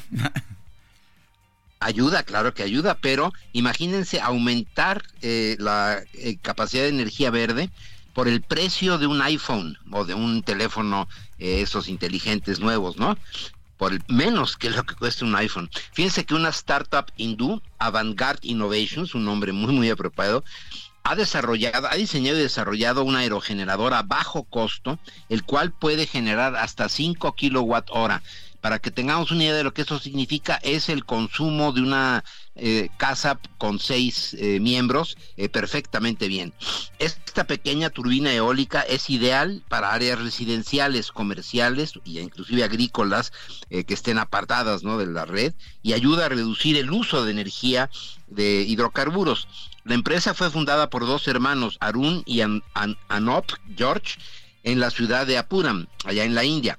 Avantgarde Innovations lanzó este diseño en enero de este año, o sea, es perfectamente eh, nuevecito, digamos. Gracias a un diseño accesible, el costo por unidad de estos generadores es de 899 dólares a 18 pesos por dólar, hice el cálculo, son 16.500 pesos. Por 16.500 pesos se tendrían kilowatt hora, que es eh, pues el consumo total de un hogar, ¿no? Y es 100 dólares más económico que el último modelo del, del iPhone. Este invento proporciona una oportunidad para disminuir el uso de energía fósil y cambiarla por energía renovable. Estoy pensando, por ejemplo, en todos los litorales mexicanos, toda la costa del Golfo que tiene viento constante, para los hoteles, para los comercios, etcétera. Esta es una verdadera revolución, Sergio Lupita, porque ya se quita este estigma, ¿verdad? De que cuánto me va a costar y cuánto. Bueno, pues por 16 mil pesos para gente que paga 1.200 pesos de, de, luz, pues en un año ya lo amortizó prácticamente, ¿no? Esto eh, verdaderamente está causando furor en todo el mercado de energías renovables porque puede eh, pues complementar, inclusive en algunos casos sustituir el uso de la energía eh, fósil y para países como el nuestro, ¿verdad? Que han estado lentos en la aplicación de energías renovables, esto puede ser un verdadero avance extraordinario, sobre todo porque esta empresa con un sentido social eh, libera eh, los diseños para que se puedan eh, construir estos eh, aerogeneradores en cualquier lado del mundo con materiales bastante económicos, muy resiliente, ¿verdad? Aguanta hasta vientos de 100 kilómetros por hora. claro, un huracán tiene un mecanismo, ¿verdad?, que lo para y lo pone eh, perpendicular a la dirección del viento, de tal manera que no ofrece resistencia y no lo destruye un huracán, inclusive categoría 5. Así que estos son los avances de este arrollador, eh, eh, pues sistema, ¿verdad?, que está eh, cambiando al mundo en una forma muy rápida hacia las energías renovables. Estamos ya en, este umbral, ya ven que cada rato le estoy diciendo y comentando con ustedes estos avances que hay en la aplicación de energías renovables. Viene, este, cambio viene y afortunadamente eh, económico para que se pueda, pues, eh, difundir y distribuir prácticamente en todo el mundo, Sergio Lupita. Pues como siempre, Químico Guerra, gracias por traernos esta información que nadie más trae y que realmente pues nos permite tener esperanzas de un mundo mejor. Un fuerte abrazo. Igualmente para ti, Sergio. Buenos días, Lupita. Buenos días, Químico. Muchas gracias. Bueno, está con nosotros vía telefónica Víctor Olea, presidente de la Barra Mexicana, Colegio de Abogados. Víctor, ¿qué tal? Gracias por tomar nuestra llamada. Muy buenos días. Eh, Lupita, Sergio, muy buenos días, como siempre, muy agradecido. Oye, pues eh, primero preguntarte sobre lo que dijo el presidente y luego pues sobre lo que ha dicho esta mañana el exministro Saldívar, ¿no? Sobre la barra y los integrantes de la barra mexicana de abogados. Pero primero preguntarte, ¿qué piensas de lo que dijo el presidente, de lo que reveló el presidente López Obrador, en el sentido de que pues si no estuviera la ministra Piña sería mucho más fácil, ¿no? Refiriéndose al tema de Lozoya, porque pues con el ministro eh, Saldívar pues podría eh, hacerse algún tipo de, acuerdos.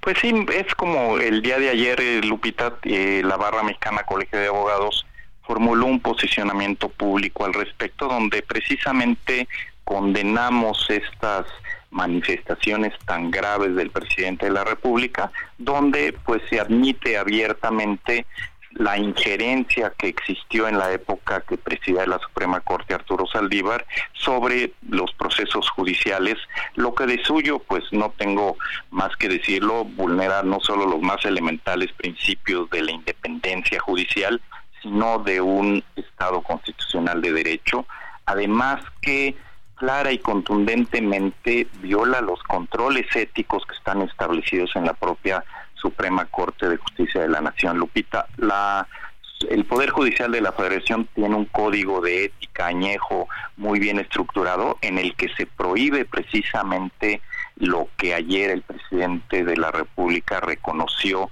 que hacía Arturo Saldívar, ¿no? Por eso es de que estamos como colegio de abogados muy preocupados de que estas situaciones sucedan, que se hayan admitido. No nos sorprende porque todos sabíamos que había una determinada sumisión del entonces presidente de la Corte Saldívar hacia el presidente de la República, pero ahora pues ya este es eh, reconocido, ¿no? Y como como dice el dicho popular, a confesión de parte, relevo de pruebas, ¿no?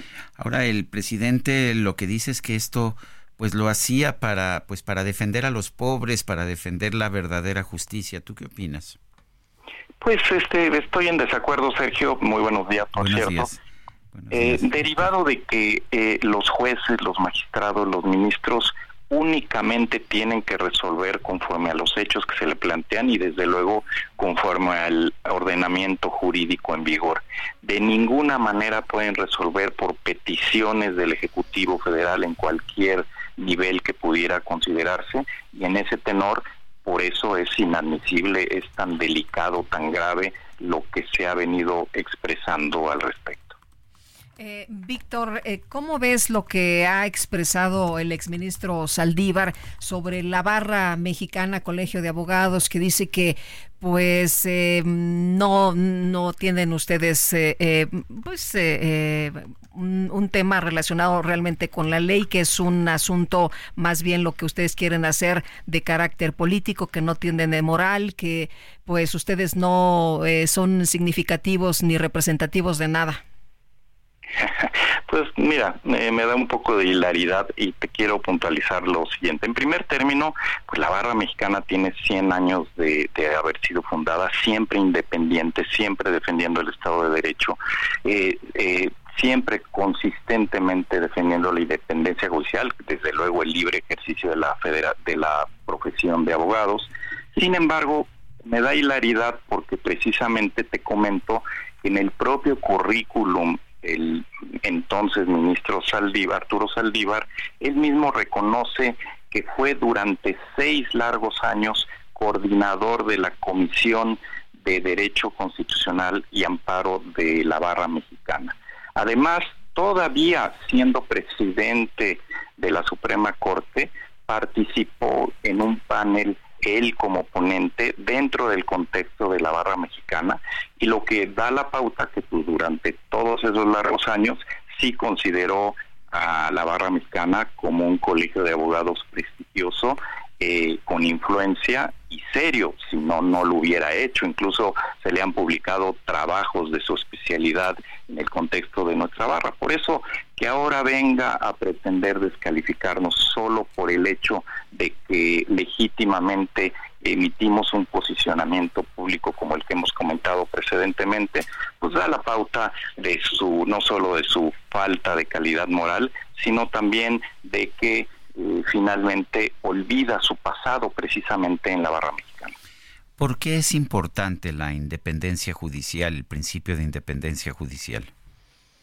Pues mira, Sergio, realmente el, principio de independencia judicial es de lo más relevante porque implica que las, eh, como te expresaba, que las resoluciones jurisdiccionales se van a emitir conforme a la ley y no conforme a peticiones o mandatos de ningún otro poder, llámese ejecutivo o legislativo, ¿no? Es una garantía incluso para la democracia mexicana.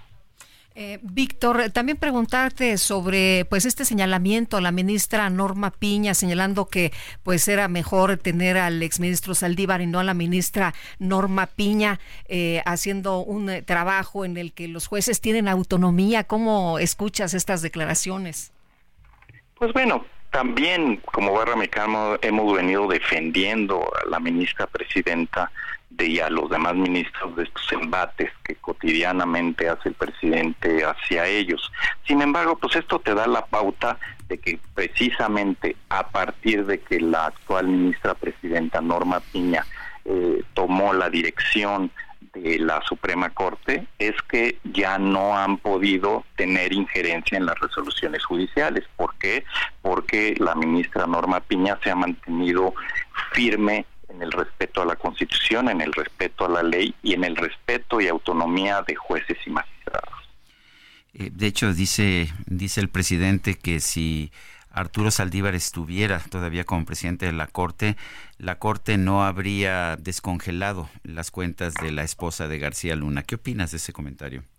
Pues, pues, pues es este inadmisible y pues da la pauta que precisamente por eso, querido Sergio, pretendían extender el mandato dos años más del entonces presidente Saldívar. No queda muy claro pues la sumisión que tenían sobre el particular. Eh, Víctor, ¿es tan sencillo como que te hable eh, siendo un juez el ministro de la Corte y te diga, oye, pues ahí te encargo, ahí te encargo, está, cuídame este, este cuídame, caso. cuídame este caso. ¿Esto es así, tan fácil? Bueno, pues parece que en esa época lo fue fácil, no no debería de ser y actualmente eso no acontece afortunadamente, pero eso es lo grave, lo, lo inadmisible, lo delicado de estas revelaciones del presidente de la República con referencia al entonces presidente de la Suprema Corte, Arturo Saldívar. Hay una, una juez, Angélica Sánchez de Veracruz, que fue encarcelada por sus decisiones judiciales que además eran pues uh, objeto eran consecuencia de una decisión de un tribunal colegiado. ¿Qué ha pasado con ella y qué, cuál es la posición que tienen ustedes sobre ella? Bueno, pues la barra mexicana ha estado muy al pendiente de ese caso en particular que menciona Sergio. Eh, no sé el estatus actual de esa problemática, pero precisamente nosotros como colegio de abogados hemos intervenido exclusivamente y de manera precisa, fundada, respetuosa, pero contundente, en el sentido de que no se puede por parte del Ejecutivo, en ese particular caso, en el estado de Veracruz, tener injerencia, ni mucho menos amenazar, intimidad o encarcelar a un juez con motivo de sus resoluciones. Muy bien, pues Víctor Olea, presidente de la Barra Mexicana Colegio de Abogados, como siempre agradecemos que puedas platicar con nosotros. Muy buenos días. Al contrario, Lupita y Sergio, muy buenos días y gracias por la entrevista.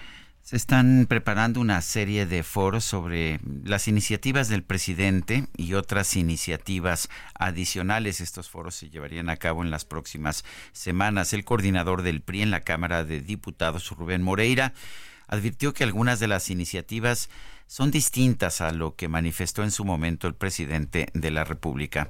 En la línea telefónica, Rubén Moreira, coordinador del grupo parlamentario del PRI en la Cámara de Diputados.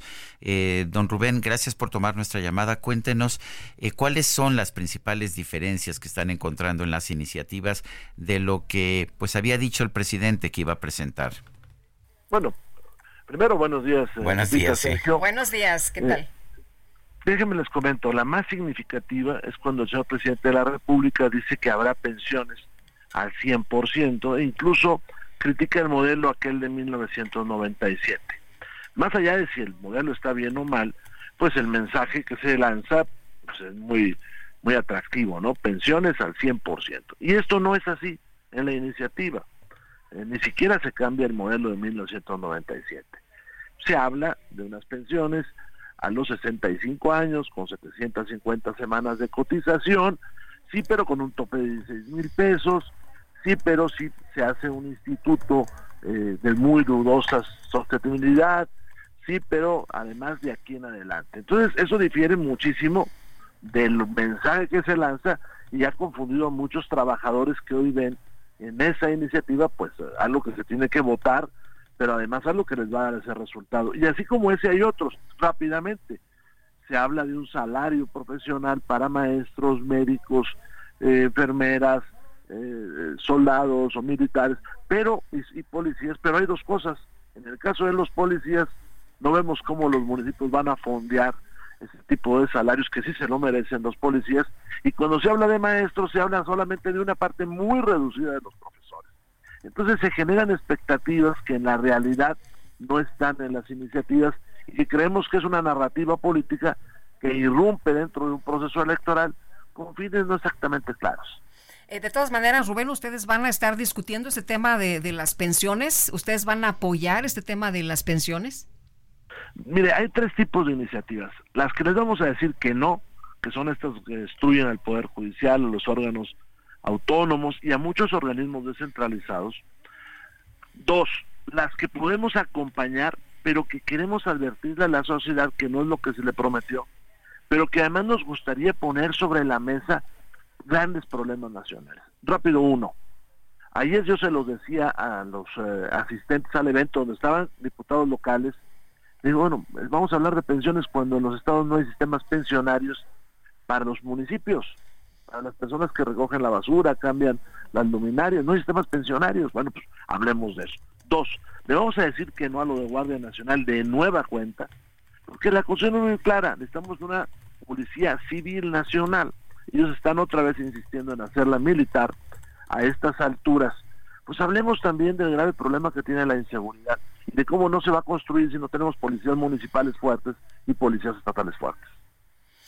Eh, Rubén, ¿tiene sentido discutir estas iniciativas en este momento en que están a punto de empezar las campañas electorales? ¿O es simple y sencillamente una, pues un subterfugio del presidente para, para, que, para que se puedan discutir eh, las propuestas que la propia Claudia Sheinbaum ha hecho propias como su proyecto de nación?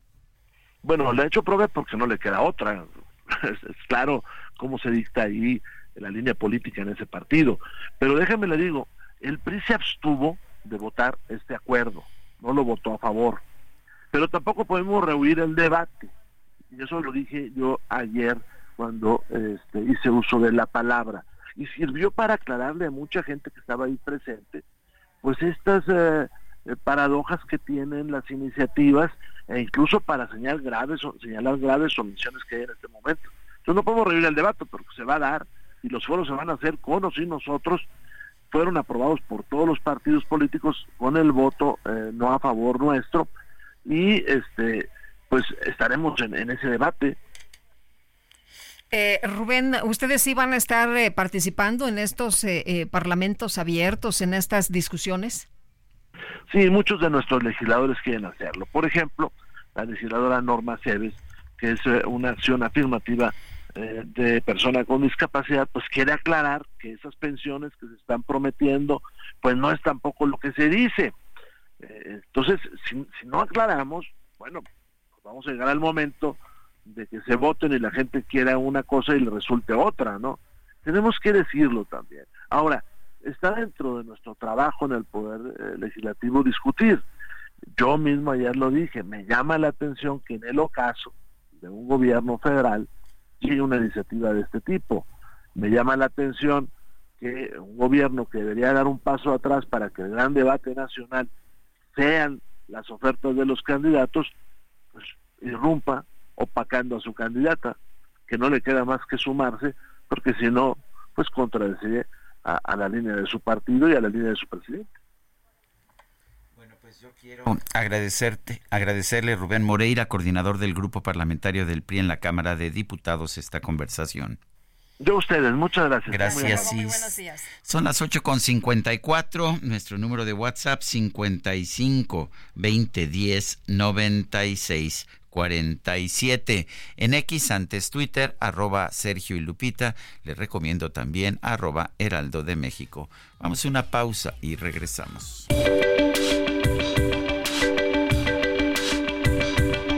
Sergio Sarmiento y Lupita Juárez quieren conocer tu opinión, tus comentarios o simplemente envía un saludo para hacer más cálida esta mañana. Envía tus mensajes al WhatsApp 55 20 10 96 47.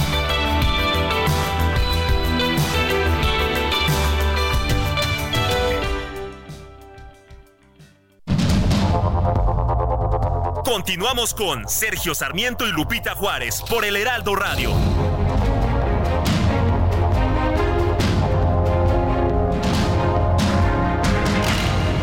Y vámonos con Mónica Reyes. Adelante, Moni. Muy buenos días, ¿qué tal? ¿Cómo están? Qué placer estar con ustedes, Lupita y Sergio. Amigos del Heraldo Radio, ¿sabías que el descansar bien tiene efectos muy positivos en nuestro cuerpo y mente? Ya que incrementa nuestra creatividad, nos ayuda a perder peso, nos hace ver más jóvenes y sanos, ayudándonos a proteger nuestro corazón. La pasión de Colchones Carreiro por más de 50 años es lograr que tú tengas el descanso que mereces. Un mejor descanso es una mejor calidad de vida. Encuentra tu tienda de descanso más cercana en carreiro.mx diagonal tiendas. En ella te darán toda la información que requieras de tu modelo Carreiro favorito. Colchones Carreiro. Que sueñes con los angelitos. Regreso con ustedes, seguimos escuchándolos. Linda mañana. Gracias, Mónica.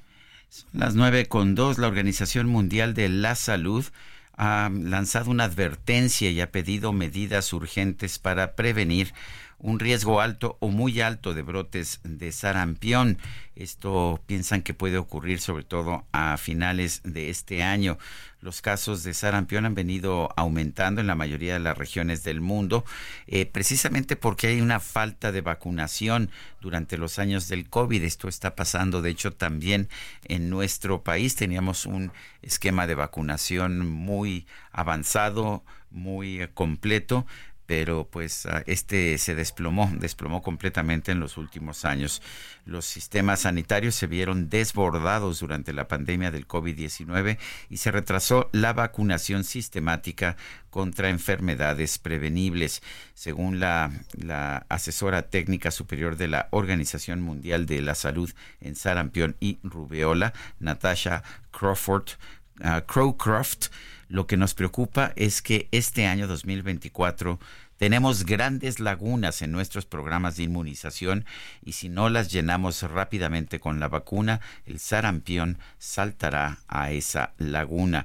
Podemos ver a partir de los datos elaborados con datos de la OMS y, los CDC, los Centros para el Control y la Prevención de Enfermedades de Estados Unidos que más de la mitad de todos los países del mundo van a estar en riesgo alto o muy alto de brotes de sarampión a fines de este año. Son las nueve de la mañana, nueve de la mañana con cuatro minutos.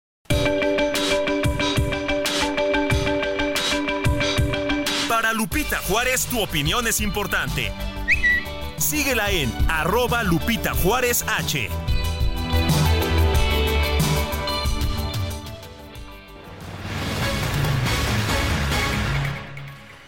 Hoy el Heraldo de México publica una encuesta sobre las preferencias electorales en Puebla rumbo a las elecciones al gobierno del estado. El eh, senador con el senador ah, por Morena Alejandro Armenta aparece en primer lugar con 46.2% contra el 31.8% del segundo lugar y 16 eh, y 5.5% del candidato del aspirante que aparece en tercer lugar. Tenemos a la senadora Armenta en la línea telefónica precisamente. Alejandro, gracias por tomar nuestra llamada. ¿Qué piensas de pues de estos resultados de la encuesta de Poligrama en el Heraldo de México? Buenos días, Sergio. Buenos días, Lupita. Hola, ¿qué tal? Buenos días. Qué gusto, Lupita, todo el equipo del Heraldo. Miren, yo eh, soy muy respetuoso de la ley, pero en todas las competencias, en todas, siempre me imagino que voy como retador a un campeonato eh, mundial, a una justa. Me gusta el deporte de contacto, el deporte de alto rendimiento. Siempre que compito, voy con hambre, con hambre de triunfo. O sea que no te duermes en tus laureles. No, mira, como yo crecí en el tianguis de Tepeaca, en el tianguis de Acatzingo, de, de Izúcar, de mi tierra, nosotros tenemos una frase que los comerciantes ocupan. Al que madruga Dios le ayuda y para uno que madruga, otro que no duerme. Ese soy yo. Porque si ustedes, bueno, ustedes saben, los tianguistas, los hermanos comerciantes, trabajan, digamos, viernes, sábado, domingo, martes, miércoles, jueves en los tianguis, van, se instalan, se quedan a velar la noche con sus mercancías y al otro día se levantan. En las madrugadas se vende al mayoreo, en el caso agropecuario, ¿eh? se hace el intercambio mayoreo. Y ya al mediodía o en la mañana se vende al menudeo. Entonces, eso implica madrugar no dormir. Entonces es un similar, es una analogía en la política. Yo soy administrador público de profesión y me gusta la investigación científica de la, de la política. Eh, ¿Qué comento con esto? Que una encuesta es un estudio que te permite saber cuál es el sentimiento social. Entonces, yo veo esa encuesta positiva como un reto y me imagino como soy muy exigente, soy muy autoexigente, me imagino que voy esos puntos abajo, pero que voy subiendo. Entonces tengo que acelerar el paso y a meterle con todo, porque eh, cuando tú menosprecias al adversario, eh, entras en una etapa de confort. Entonces yo me imagino que estoy abajo, pero subiendo. Así es que con hambre, con hambre, con deseo de ir con todo. Eso, eso pienso, Sergio y Lupita. Alejandro, ¿qué, ¿qué, qué, haces o cómo puedes actuar en un momento de intercampañas que tienen, pues que tiene reglas muy extrañas?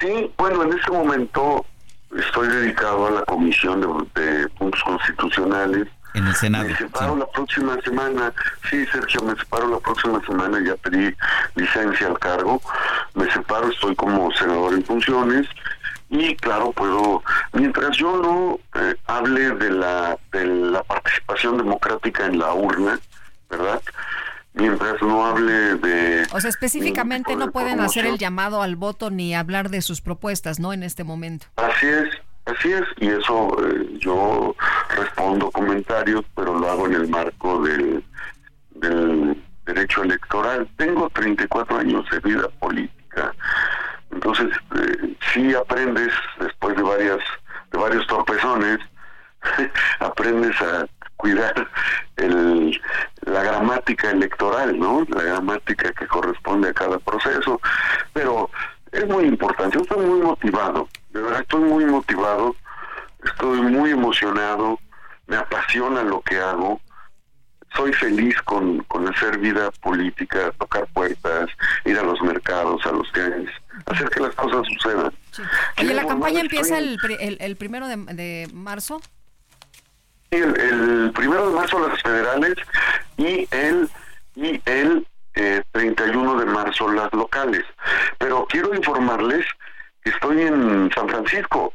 Este, vine con mis propios recursos a una reunión, a un encuentro a Silicon Valley, porque Puebla eh, tiene en el tema de litio, que ustedes saben que yo he investigado desde hace pues más de cinco años, la importancia del litio en México es un libro que publiqué sobre la nacionalización del litio.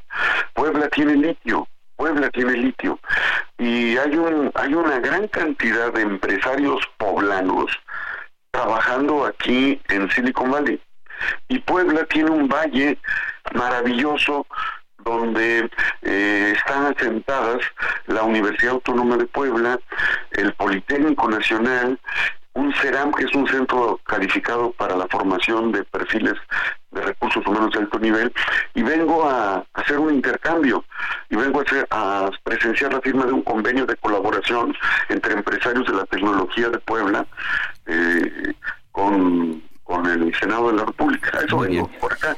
Bueno, muy bien. Alejandro Armenta, senador por Morena, gracias por hablar con nosotros. Nosotros vamos a una pausa y regresamos.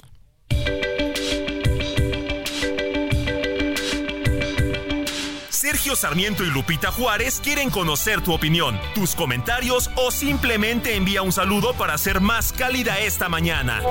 Envía tus mensajes al WhatsApp 55 20 10 96 47.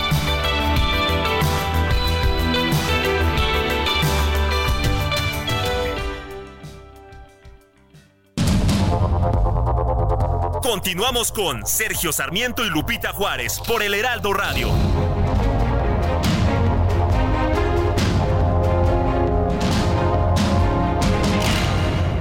Y vámonos con Mónica Reyes. Mónica, ¿qué tal? Así es, ¿cómo están? Qué gusto saludarlos, queridos amigos Lupita, Sergio, y vámonos con esto. Alondra de la Parra y Gabriela Muñoz, Shula the Clown, traen a la Ciudad de México The Silence of Sound, un espectáculo único para disfrutar en familia, patrocinado por GNP Seguros. Y bien, les platico que la directora de orquesta Londra de la Parra y la reconocida clown mexicana Gabriela Muñoz, Shula the Clown, presentarán el espectáculo titulado The Silence of Sound en una nueva temporada en la Ciudad de México. The Silence of Sound cuenta la historia de una clown cuya vida se transforma cuando descubre la belleza de la música. Sin embargo, pronto se da cuenta de que este maravilloso mundo nuevo tiene sus propias complicaciones que tendrá que confrontar y superar de la mano de la orquesta que toca en vivo en el escenario bajo la batuta de Alondra en medio de impresionantes imágenes. Así es que después de presentarse con gran éxito en Berlín, Alondra de la Parra y GNP Seguros traen de vuelta a México en este 2024 The Silence of Sound, que se presentará en el Teatro de la Ciudad de Esperanza Iris los días 21, 22, 23, 24, 26, 27, 28, 30 y 30 de marzo. Los boletos ya se encuentran disponibles en Ticketmaster. No se pierdan este espectáculo único en su tipo. The Silence of Sound llega gracias a GNP Seguros en marzo de 2024. Los boletos están disponibles en Ticketmaster. Muchas gracias, buen día. Muchas gracias, Moni. Buenos días. Son las 9 con 34 minutos. Vamos a un resumen de la información. El presidente López Obrador señaló que, de acuerdo con el diario The New York Times, el gobierno de los Estados Unidos habría llevado a cabo otra investigación en su contra por un presunto financiamiento del narcotráfico a sus campañas electorales. Quiero informarle que estamos trabajando en un reportaje sobre una investigación que realizó el gobierno de Estados Unidos. Esto está interesante porque el gobierno de Estados Unidos ahora va a tener que informar. Un reportaje sobre una investigación que realizó el gobierno de Estados Unidos durante el sexenio del presidente Andrés Manuel López Obrador. Distinta a la investigación de la DEA, o sea, otra. Distinta a la investigación de la DEA que se hizo pública hace unas semanas y que solo analizó su campaña de 2006. Por este medio solicitamos sus comentarios sobre el reportaje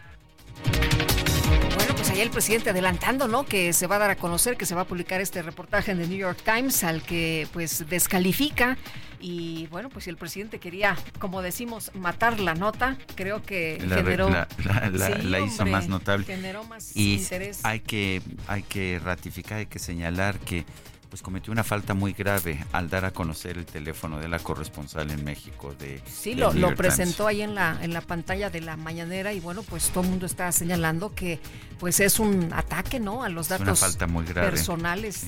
Bueno, la organización Save the Children pidió a los tres candidatos a la presidencia de México que pongan a los niños y adolescentes entre sus prioridades, ya que cada año se registran más de 2.000 asesinatos en este sector de la población. Escuchó usted bien, más de 2.000 asesinatos de Derechos de las Víctimas Minerva Bello externó su preocupación y repudio por los hechos de violencia registrados en San Miguel Totolapan, en Guerrero. La Suprema Corte de Justicia ordenó admitir a trámite un amparo promovido por la Asociación Civil Documenta en contra del internamiento involuntario de 80 mujeres en el Hospital Psiquiátrico Adolfo M. Nieto, ubicado en Tepexpan, en el Estado de México. Gobierno ruso denunció ante la Corte Internacional de Justicia que Estados Unidos mantiene un enfoque corto de miras e irresponsable que ha diluido los procesos políticos para resolver el conflicto entre Israel y Palestina. El ministro de Relaciones Exteriores de Brasil, Mauro Vieira, calificó como inaceptable la parálisis del Consejo de Seguridad de la ONU para poner fin a los conflictos armados en la franja de Gaza y Ucrania. Bueno, pues en TikTok se hizo viral la historia de una familia mexicana en los Estados Unidos, la cual se salvó de que la policía pusiera fin a una fiesta en su casa por exceso de ruido, gracias a que recibió a los agentes con comida típica mexicana. En un video se observa a los policías sonrientes mientras inspeccionan la fiesta, ya que los anfitriones les habían servido tacos y aguas frescas. le a comer, está buena la comida, los tacos y todo, hombre. Ándale, vengan a comer. Ay, vengan a comer. Ah, ya van a comer. ¿Ah?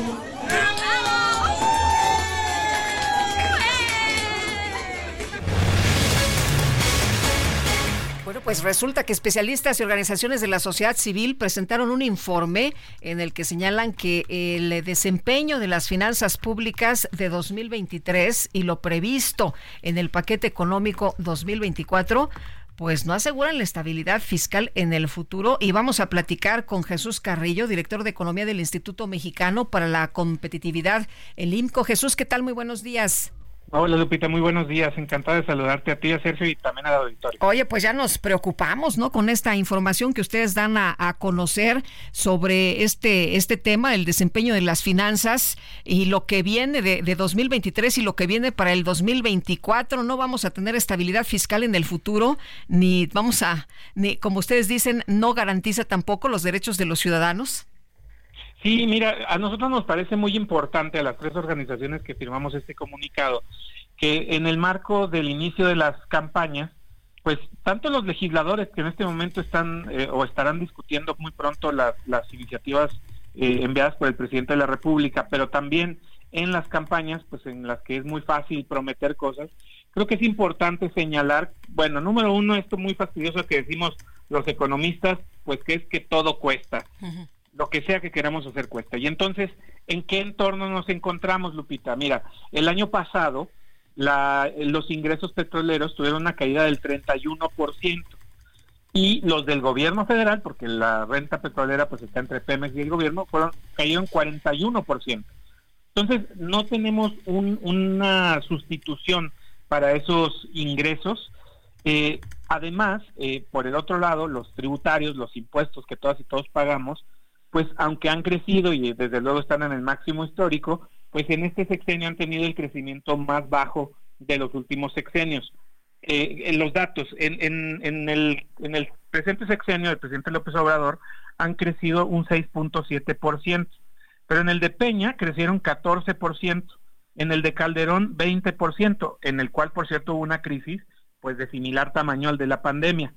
Entonces, eh, no han crecido lo, suficiente y por otro lado, eh, algunas políticas, si bien tienen un sentido social muy importante, pues no tienen un componente intergeneracional que ayude a que las finanzas públicas sean sostenibles. ¿A qué me refiero? En este sexenio, pues ha caído el, el, gasto en salud ligeramente, bueno, y, sobre todo el, año pasado tuvo una caída de 3.4%, que es la mayor de 20 de los últimos 20 años. Entonces, cuando vemos este tipo de datos, pues ¿qué es lo que nos queda? Si no tenemos suficiente gasto en salud, pues entonces la población tiene una tiene mayores padecimientos y eso nos impide tener un mercado laboral que sea productivo, que, que genere crecimiento económico y el crecimiento económico es muy necesario para que el mismo gobierno pueda recaudar impuestos. Entonces, sí nos quedamos en una situación muy, muy precaria. Y por último, digamos, un lado un poco de los gastos, un poco de los ingresos, pero en términos de la deuda, pues decir que de los últimos, en los últimos cuatro años no se ha respetado esta regla de oro de que la deuda se use para inversión pública, se use para desarrollo productivo. 65 centavos de cada peso se han utilizado para inversión, pero 35 centavos se han utilizado para gasto corriente. Entonces, uno no utiliza la tarjeta de crédito para comprar el súper, uno utiliza, o bueno, la puedes utilizar para lo que quiera, ¿verdad? Pero, pero uno utiliza la deuda en general para algo más productivo, ¿no? Entonces, este, por ahí van algunas de las reflexiones que, que hicimos entre las tres organizaciones. Eh, hay, el problema también de que una parte muy importante del dinero se está usando en inversión en proyectos cuya rentabilidad ha sido cuestionada. ¿Es un problema esto para las finanzas?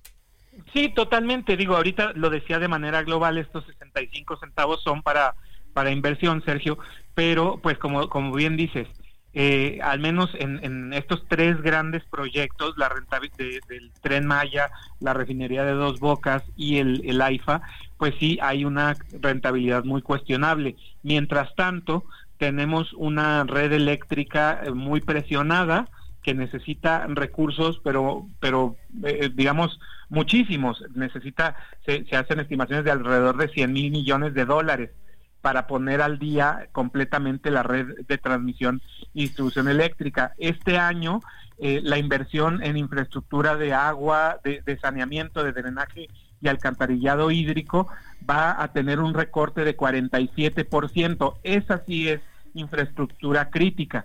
Tenemos un recorte en las carreteras, tenemos los puertos saturados, tenemos las aduanas también saturadas. En fin, hay una serie de inversiones eh, necesarias para poder hacer más funcional y más productiva la economía. Y sí, en efecto, creo que el énfasis en estos grandes proyectos y en Pemex no ha dado los resultados que se esperaban. Muy bien, pues muchas gracias Jesús por platicar con nosotros esta mañana. Muy buenos días. Muchísimas gracias a ustedes. Hasta pronto. Hasta pronto. Bueno, vamos con, con otros temas. Eh, Martí Batres, Martí Batres, el jefe de gobierno de la Ciudad de México, ha dicho que es falso que haya un día cero. Eh, el único límite que eh, hay un día cero en el tema en el tema del agua. Tuvo una conversación Martí Batres con nuestro compañero Javier Solórzano en la señal de televisión del Heraldo Media Group. El funcionario destacó que nunca se puede realizar todo lo que se quiere ni todo lo que se necesita en la capital, pero dijo que él ha llevado a cabo una serie de programas que permiten alcanzar objetivos importantes, pero vamos a vamos a escuchar lo que dijo Martí Batres en esta entrevista. Hay un buen equipo que trabaja los temas del agua, tenemos buena coordinación con el Estado de México. ¿No tenemos problema de agua o sí? O ¿Qué tenemos? Tenemos buena coordinación con el gobierno federal. Es falso que hay un día cero, Ahorita te comento más sobre eso. Sale. Sí es un tema político. Mandé al Congreso de la Ciudad de México una iniciativa sobre el tema de captación de agua de lluvia. La envié como hace seis meses. ¿Cuándo la van a aprobar? Eso es importante. Porque quien preside la comisión que debe dictaminarlo es del PAN. ¿Qué pasó? ¿Sí les interesa el tema? ¿No les interesa a ver, el tema? Cerremos Por eso te digo, es un tema pues, de, la, de la temporada, ¿no? Es un tema de la temporada. Este, yo creo que es un tema de fondo, de no solamente para la Ciudad de México, sino para el país y para el mundo. Pero bueno, ahí está la posición de Martí Batres que ha señalado que no, no se avecina un día cero. Pues qué buena noticia, ¿no? Que no se avecina un día cero, porque la situación ha estado compleja aquí en la Ciudad de México. Hay gente que ha tenido que estar comprando pipas en las últimas semanas y bueno, pues eh, nos da alivio, ¿no? Que el gobierno de la Ciudad de México dice que no se va a poner crítica la situación. Bueno, y por otra parte, al inaugurar el torneo Soca 2024 en este en, allá en, en eh, Cancún, eh, en el que participan, fíjate, 16 selecciones del mundo y una asistencia superior a 5.500 visitantes, la gobernadora Mara Lezama Espinosa destacó que eventos de este nivel reafirman a Cancún como líder en encuentros deportivos internacionales. El SOCA se juega en cinco continentes, en los cinco continentes, en más de 80 países federados. Existen más de 200 mil equipos de esta modalidad y alrededor de 2 millones de jugadores. En Cancún se juega la Copa SOCA América Cancún 2024. Así que, pues también un montón de eventos por allá en eh, Cancún y ahora pues con esta Copa Soca América Cancún 2024. El Tribunal Electoral del Poder Judicial de la Federación ratificó por unanimidad la precandidatura de Jorge Álvarez Maínez a la presidencia de la República por Movimiento Ciudadano. Misael Zavala, adelante.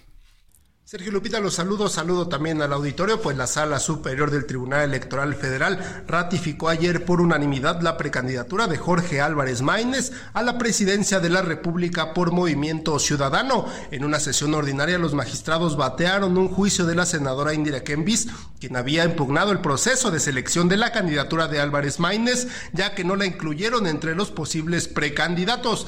La Sala Superior confirmó una resolución de la Comisión Nacional de Justicia Intra partidaria de Movimiento Ciudadano que determinó que no había lugar a modificar en favor de Indira Kempis el dictamen de improcedencia de su precandidatura a la presidencia de la República para el proceso electoral federal ordinario. Los magistrados indicaron que uno de los argumentos para desechar la impugnación es que el pasado 24 de enero la senadora Indira Kempis aceptó participar en el proceso interno de selección de candidaturas a diputados federales del Partido Revolucionario Institucional por la vía de la representación proporcional es decir, por plurinominal. La resolución de la Sala Superior también precisa que no hubo violencia política en razón de género de Movimiento Ciudadano contra Kempis, pues la senadora no expuso circunstancias de que la resolución del Partido Naranja se haya dado por razones de que ella es mujer. Asimismo, el Tribunal Electoral Federal también determinó que no había lugar a modificar el dictamen por el que se otorgó a Jorge Álvarez Maínez el carácter de precandidato de MC a la presidencia de la República. Y con esto se cierra ya el capítulo de la denuncia que había presentado Indira Kempis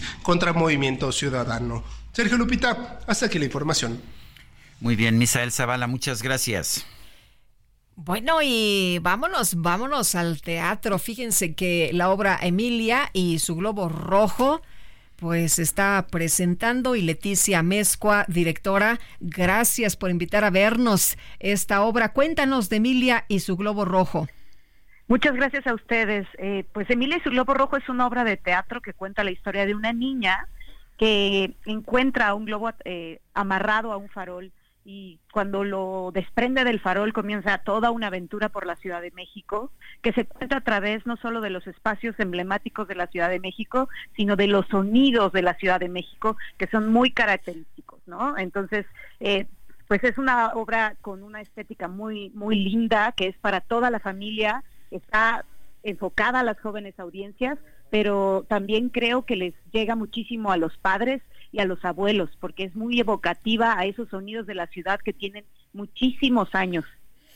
El tema, el tema es un tema pues muy actual, un tema además que, bueno, que siempre ha existido, pero que apenas ahora estamos aprendiendo a combatir, que es el que es el bullying. Eh, ¿Por qué asumir este tema? ¿Por qué hacerlo en una obra de teatro eh, que, que tengo entendido que proviene de un cortometraje francés? Sí, es un cortometraje francés que tiene ya más de 70 años, o sea que el tema eh, ha permanecido ya durante mucho tiempo. Es un cortometraje francés que se llamó Le Ballon Rouge, que ganó el Oscar en 1957 y se hizo, eh, inspirado en este tema, se hizo esta adaptación a México, pero la historia efectivamente tiene el tema de, del, abuso del poder, del, del, no solamente con los niños, sino en general con todos. Entonces sí se toca ese tema, pero es, un tema que se toca de manera muy inteligente para que los niños entiendan como las consecuencias. Y también es otro tema que maneja mucho es la resiliencia, el valor de reponerse ante las pérdidas. Y creo que los mexicanos tenemos esa gran habilidad. Tenemos una habilidad de reponernos y de seguir adelante a pesar de las pérdidas. Eh, Leticia, decías que, bueno, pues esta es una historia para chavitos, pero que es muy importante también para las personas adultas y además con esto que pues ya nos imaginamos todos esta, pues este circular, este caminar por la Ciudad de México, que eh, la Ciudad de México es eh, parte importante, es un personaje importante. Es uno de los personajes más importantes. la estética es, es muy hermosa, es un cuadro, una pintura y negro en movimiento con títeres gigantes que, que te llevan a estos ciudades, a estas, a estos lugares emblemáticos de la ciudad, al caballito, al, al, eh, al Ángel de la Independencia, a Chapultepec, todas estas zonas eh, que son muy características en la ciudad, pero que están apoyadas por los sonidos de la ciudad. Es un estudio antropológico de los sonidos de la ciudad. El camotero, el patamalero, eh, el del gas, todos estos sonidos que muchas veces los niños no tienen, no les dan rostro, lo han escuchado pero no saben quiénes son y representan mucho quiénes somos como ciudad. Muy bien, y entonces, ¿a dónde las, eh, las vamos a ver? Nos, vemos este fin de semana, vamos a estar hasta el 21 de abril. Estamos todos los sábados y los domingos, una función a las 12.30 del día en el Teatro Julio Castillo, que está atrás del Auditorio Nacional, en el Centro Cultural del Bosque. Muy bien, pues entonces ahí, ahí llegamos. Perfecto, gracias Leticia Mezcua.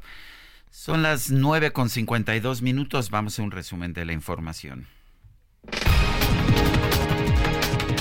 El presidente López Obrador pidió que el gobierno de los Estados Unidos informe sobre la nueva investigación en su contra por un presunto financiamiento del crimen organizado a sus campañas electorales.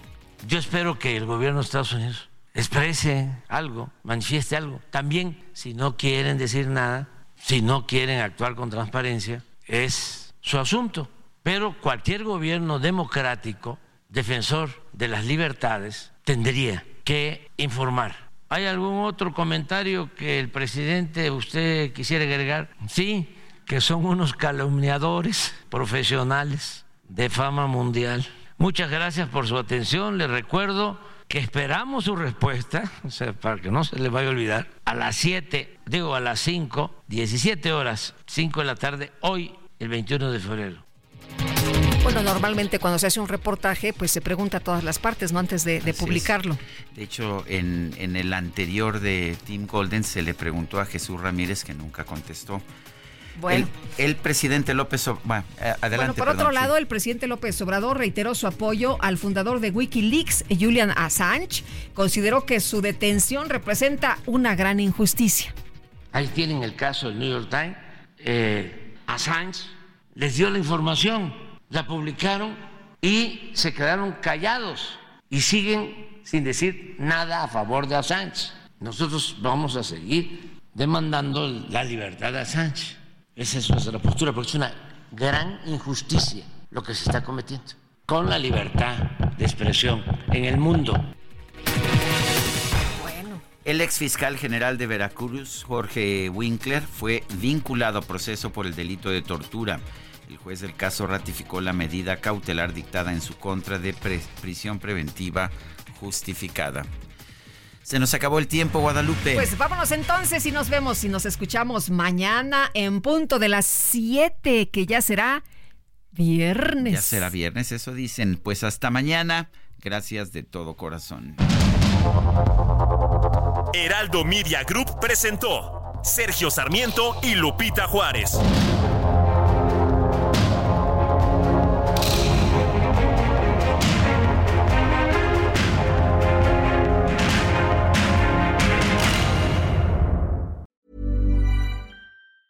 A lot can happen in three years, like a chatbot may be your new best friend. But what won't change? Needing health insurance. United Healthcare Tri Term Medical Plans, underwritten by Golden Rule Insurance Company, offer flexible, budget friendly coverage that lasts nearly three years in some states. Learn more at uh1.com.